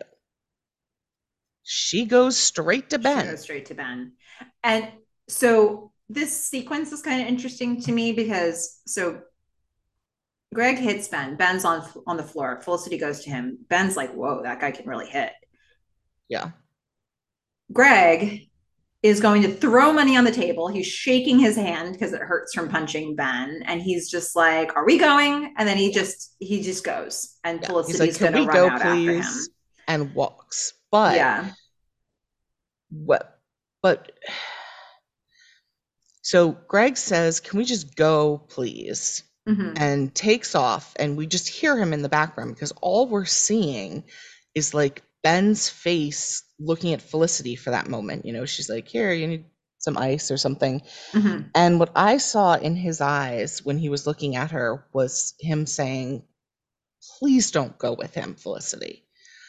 And and she just gets up and goes and then he looks like i like that was my i move. know that was it well, i know you've been saying it this whole time and i've seen little glimpses of it but because the shot is so close in on ben and he's down on the ground and she's just left mm-hmm. he does look so alone mm-hmm. when she leaves, just like absolutely alone. And, and, what do you do after that? You're like, what's his other move? This was well, sort of like the the Hail Mary. It was like the last Yeah. What like, else well, is there to do? if I you're Ben like right now. I feel like he rolls over and he's like processing a little bit and then like we'll see. But I mean, I think it's fairly clear what you should do, which is like stop with the big speeches in the middle of her dates and stalking her and like pull it back, dude. Mhm. Like have a series of small conversations with her. Like explain how you've been changing. Like Mhm. talk to talk to her about Pavone, talk to her about all of the stuff in her life, ask about her. Mhm. Um you like be friends, like y- you know, actually clue her in Yeah. on like you can't say everything you need to say that is going to fix everything that has been broken in the amount of time you have before you get punched by Greg. Yeah, it's well, having just done this process here and sitting on the f- you know floor post being punched by Greg, I think if he's going to have to really reevaluate like what I other options do I fact have in this situation? I think the fact that Felicity goes to Ben, it's just it's the magnet again. Mhm, It's Like the it, magnet. it's And like then when pressed, gets up and runs after Greg. And that's probably what Ben's feeling. But I don't know to what extent he finds a hope in the fact that she ran to him first and then left, you know, left him on the floor. Um, so it's it's tricky. I, I do want to look back at Greg here for a second because he has one sort of funny line after he punches Ben. He's like, "Is he going to show up yeah, every time we go out?" Fair point. Fair yeah. point, Greg I think the no matter what you do, even if you drive two hours to get to a Rhinebeck B and B in the middle of nowhere, Ben's still going to show up. yeah, Um, but you may be asking yourself, Melissa, how could you possibly have found a note from an optimist in this scene? showing up. Paying your bill.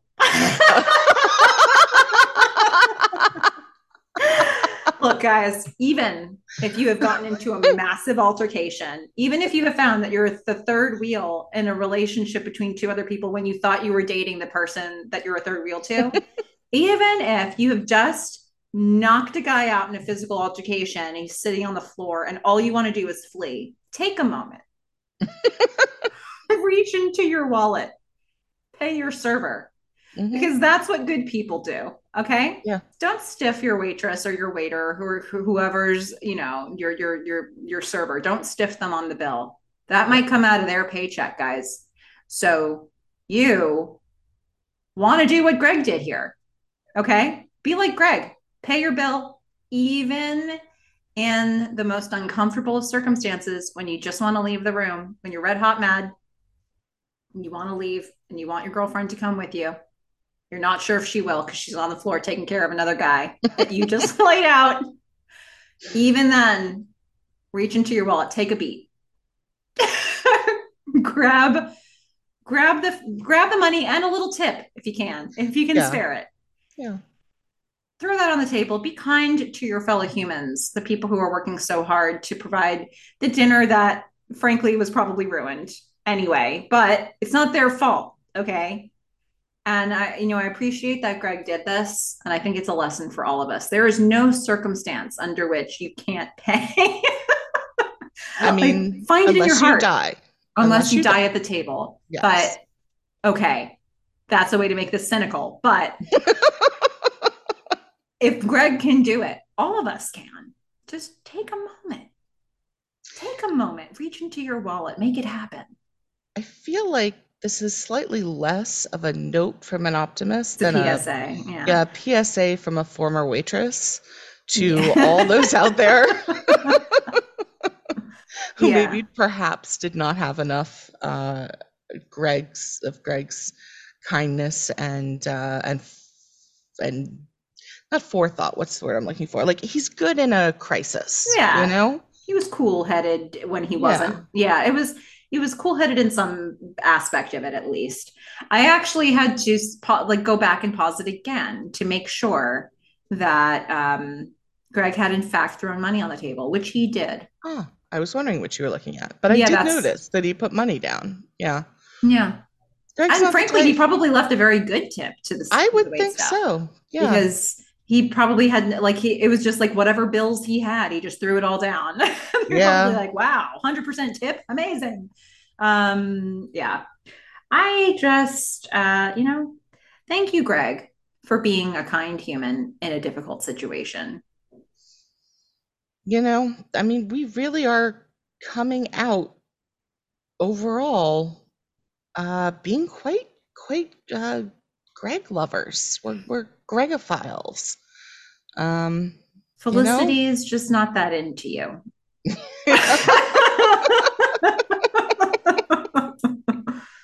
Right? I mean I mean, what else is there to say? It's just ah. He messed with the wrong person you know? It's like he's just it's just so unfortunate because he's just been so strung along and it's been so torturous and we're here to watch the show felicity so we're here to root for her and we're here to be on her journey but i can't help but think ooh this has been really harsh for like greg to be on the receiving end of the felicity and ben dynamic from the day he met her it's like Yep. ah and Yeah. to have had this whole eruption from both of them happen in front of you when he has probably never heard Felicity. Well, he we know like he's never heard Felicity acknowledge this relationship or unpack it in anywhere near the detail. And now she's heated. She's bringing up stuff from the past like it's today. You know, it's and then Ben like has almost never looked so passionate and earnest in any scene. And Greg's like, what am I in the middle of? Yeah. like this I was bubbling onto the surface all that time? Yeah. Okay. Yeah. You don't get you don't get this upset, you know, from from Felicity's perspective. Like Felicity doesn't get this upset unless, you know, she's she's been really hurt and she cares a lot about Ben. Yeah. If she was able to just brush it off, that'd be one thing. But every time he's doing something, she's interested, she is like blowing up at him, she like there's feeling there that hasn't Mhm. gone away, that she hasn't she hasn't gotten over. Mhm. And you know, Greg has I mean, there's a fool me once, twice, three, four, five, six, seven, eight, nine, ten times. I mean, at some point, Greg, and I mean, I'm glad. Can we cap it at 15? Can we just Yeah. try? I just- mean, Greg. yeah, mercy rule on yourself. Um, Pam's available. she is. Just saying, and she's lovely. So delightful. Um Yeah. Go get Pam's number, okay, Greg, please. Um Tish, hmm shall we get into the You're the Worst segment? Yeah, You're So- the worst. How about that one? that was pretty good. Okay. It was still English. Um, I okay. enjoyed it. Yeah, so I Uh, came after Ben last time. You sure did. That was a controversial start to the You're the Worst segment. Well, but just wait fair. for it. Oh. Oh. yeah, so, you know, I'm I'm not the optimist. So, you know, expect what, what you would. Um so yeah, came came for Ben in the first one. This one love. You are the worst. You made a stalker out of Ben. You ruined Nolena's apartment. You forced Sean to kiss Julie, creating the most awkward moment of the entire series. You made me associate the word simpering with Meghan. You destroyed my entire note taking system with all the longing glances during game night and Ben's speech, also blaming you for all of the button up shirts. Ben had to look nice while stalking Felicity, and clearly that caused the show to go and buy them in bulk. You potentially completely effed up Greg's life and hurt his hand on Ben's face. And worst of all, You are causing Julie to make moony eyes at Noel and make me think about them kissing. Love, you are the worst. Did you just come for love? Yep. yes, I did.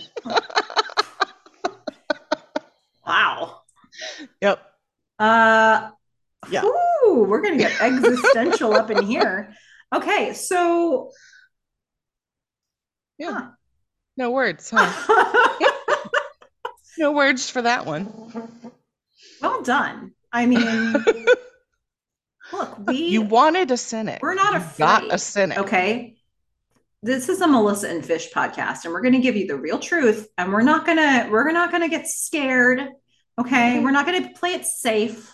Nope. We're gonna come directly after love yep. when Mhm. we have to. Or fish will By- and all. But yeah, I was gonna say by we, what we mean is uh, me. Don't forget to tip your waiter. Um, well, that was the "You're the worst" segment. I did that differently that time. Now it's it's beginning to sound a little constipated. yes. Yeah. Okay. I understand. I understand. I'm going to keep working on it. It's all right. It's all right. We got time. We got time. Ah, well, fish. You know what we're up to. It's our favorite segment. Yay! After you listen to this tape, you have to erase it. I mean, we are so far ahead at this point. Like, God bless you, anyone who is writing in ahead of time and and has stuff related to, to how two. far ahead we are. Yeah, we, we have some scheduling conflicts coming up. So we've gotten a bit ahead in our recordings, Yes. but we are still trying to gather feedback from wherever we can. Um, and we have some that relates to this episode. So, well, and also last one. Yeah. Um, so the first one I wanted to start with, uh, apparently our, our, apparently uh, we did an episode somewhat recently that had people cracking up, even though it was the episode in which Fish and I probably fought the most we ever have. What was Yeah, it? we I was listening to us when I was editing it. I was like, "Huh. We we definitely vehemently disagreed a lot. Like it it got intense." yeah, season two, episode 17, documentary two, right? We were we were a mess. But you guys loved it uh, for completely different reasons. Um, and one comes from at MEM underscore 0026. Honestly, budget for hair gel comments from Fish had me cracking up. I'm loving her observations on hair and makeup all around. Can we get a season wrap up segment from her divulging her summary of thoughts on hair and makeup game, especially on seasons three and four? Yeah, and I just um thank you very much. I I appreciate that. I also very much appreciate that Melissa just said yes to you on my behalf. Um, so I guess the answer is yes. Um, so yeah, that's going to involve some going back and and looking over the episodes because I have a lot of opinions as as we've noted. Um, and yeah, leftover hair gel jokes aside, there's too much hair gel in this uh in this show. I think it seems like there are certain red leather jackets and. Elena hairstyles that might come up Yes. come up in a wrap up. We'll see. We'll see. Yes. Um, There- there's a lot. There's, Yours there's will be lot. significantly more impactful than a Melissa wrap up on hair and makeup. But I mean, hey, They wore clothes, is what I would say. Um, nope, everyone was naked whole time. that's pretty You notice that? Yeah.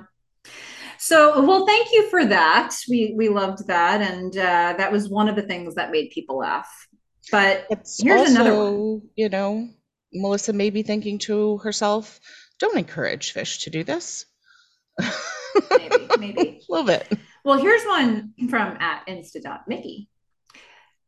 Seriously, I had to stop the podcast. I'm laughing so hard. Melissa with her note from an optimist pointing out Al and his love for the job versus Fish and the justifiable focus on hot officer Benjamin Covington. also, I remember, Melissa, you said that sometimes you use the line diametrically opposed from episode 16 of season two. In many occasions, uh, I stop and ask myself, does this look stupid or fantastic with Javier's accent, of course, when I'm wearing something new? A little nice. array of comments from Insta.Mickey. Nice.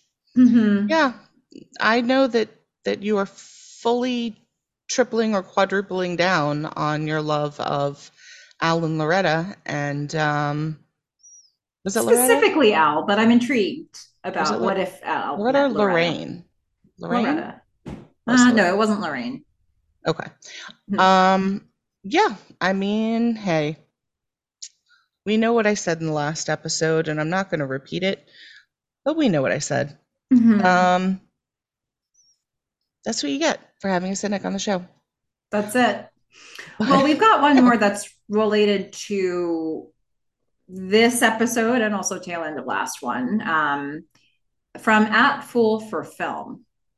I love when Ben channeled Felicity's stalker behavior and followed her and Greg to the cabin. Such a great episode. Stalkers who stalk each other are soulmates. The family that's family that stalks together stays together. I really enjoyed that comment. I was like, ah, this is a lesson you can't give anybody. Um, How to fall in love. Step one. Stalk. Find common interests. Do you stalk? Oh yeah. gosh. Um, we want to thank you all for sharing your thoughts and helping immortalize how we all perceive this show here in season two. Um, delightful, just delightful. Yeah. Yeah. Absolutely. And uh, Fish, it's time for us to rate this episode. And what do you think? Do you want to go first? You always say that and I always say no. So I guess I should probably say yes yeah, at least once. Even though you touched your nose last time, I just went uh until you did it. Mm-hmm. mm-hmm. yeah. So in general, I think you you probably have a better sense now of I think they did a pretty good job of threading that needle. I think it was a very, very difficult thing to do. Mm-hmm. Um, and I didn't come out hating this episode. I didn't come out like with a like just raging against the fact that Felicity like totally forgives Ben and like it's totally fine that he, you know, did everything he did and then stalks her and all the stuff. I mean, I feel bad for feel bad for Greg, but as I said, at some point it's on you. Mm-hmm. And I think we have reached that point. Um so for me, they have set up this dynamic where yes, like Ben is totally messed up. Like and he's trying to make it better. He's changing. He, you know, Felicity doesn't see it. And yet, I don't feel like she's just giving him a free pass. I mean, she eviscerated him and set him on fire. So, you know, and she's she's calling him out for what she the reasons that she doesn't trust him, which I think are justifiable because he hasn't been communicating. Um, it, but they've set up this dynamic where they are in fact magnets, you know, and and the fact that she keeps getting drawn back as much as she tries to kind of get further away. It's like her go-to move is go to Ben. You know, he gets hit. Is he okay? Mm-hmm. Right? Uh, I think even when she's the one taking him down, she's feeling kind of guilty about that. Mm-hmm. Um, so I think they did. I did think they thread the needle quite well for something that was really, really difficult. Um, so many button-down shirts. I am not a big fan of button down shirts. Gonna get a little dinged for that. Love Shreem. Not a big fan of the marshmallow rotisserie. Meghan, I, you know, I think she was fantastic in this. Mhm. I really do. Uh, I loved her speech, and I love the awkwardness. Um, I I enjoy living in the awkward. So overall, I think they did a really good job. I kind of wish we had some more time in the woods, only because, gosh, that cabin was so beautiful. Mhm. It was so beautiful. And yeah, there was definitely some like, let's all get them into the loft by whatever means necessary. So I think it gets a little dinged for that.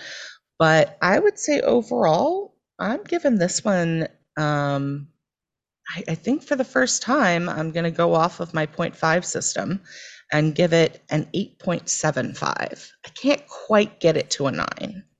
Okay. All right. I think that's fair. I'm relieved, to be honest with you, because when I heard what you were saying about the last episode, I was like, I don't know Yeah. if they can get there. You know, like I, I, um, nothing is actually resolved as of the end of this episode. I know, Yeah, but I'm technically, I'm feeling more optimistic at the end of this episode that they will earn it. yeah, that they'll do it Yeah. right. Yeah. I could be wrong and I could hate the next episode, but like I I just have more faith given how subtly and and well they've I don't know, treated us as viewers in this episode.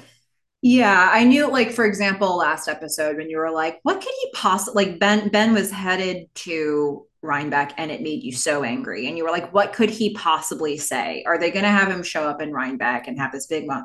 Well, actually no. I was so like you know listening to how you were talking I was like well I know that what's going to happen is she's going to slam the door in his face as hard as she possibly can and he's going to go back to school with his tail between his legs. So does that satisfy fish? So I was just trying to like imagine I spent a whole week imagining where you would land this episode, is what happened. So I feel very relieved that the needle was threaded at least to this point. Yes, everything that was to be resolved still has to be resolved, but they they kicked I don't even want to say kick the can down the road. They they did advance all the conversations and hopefully they got you to a place now where you can you can better envision like a more likely way to get where you want to get than you were at the end of the last episode.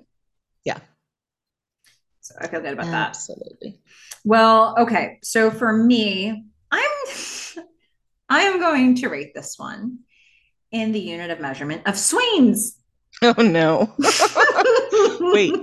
But are they little swains that work in the mailroom or are they what, what did she call them? She Like, just Felicity just said weird little guy. Weird little yeah, weird little swains that work in the mailroom. Or I don't know where you're getting the mailroom from. I thought she said she, he was from the mailroom. Oh, I don't know. I missed that part. All I know is Felicity said he's a weird little guy. Okay. Um, Um, or gigantic, what was it? Asshole swains. oh yeah, he's yeah, he's a giant son of a bitch.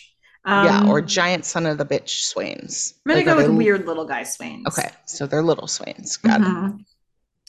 I'm thinking just because I want to say swains as many times as I can before this thing is done. So I am giving this one 9.2 out of 10 swains. Wow. Swains, swains, swains. Um, why? I think this is a great episode. I think it's really, really compelling. I think it makes me feel deeply for almost every single character.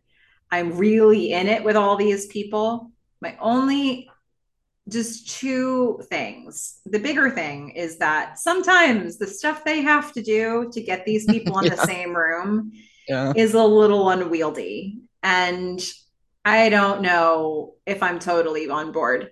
A sleepover in the cafeteria for two weeks? Guys, can we not?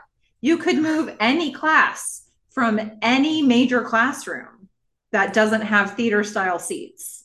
Again, the gym also works. The, every literally Auditorium, every athletic facility theater, except the theater. You I can cover a pool, waterbed.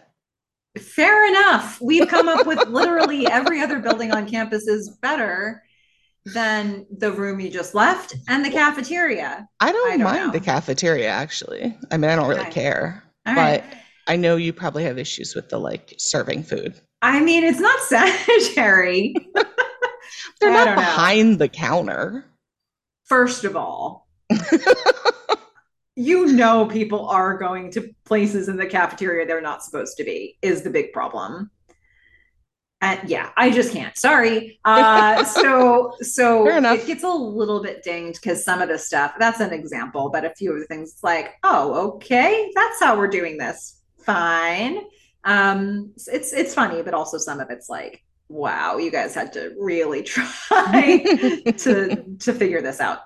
And then, you know, a tiny bit is ding because I just I don't I I'm like the only person in the history of TV like Felicity fandom uh who didn't really feel like the Meghan speech was written for Meghan.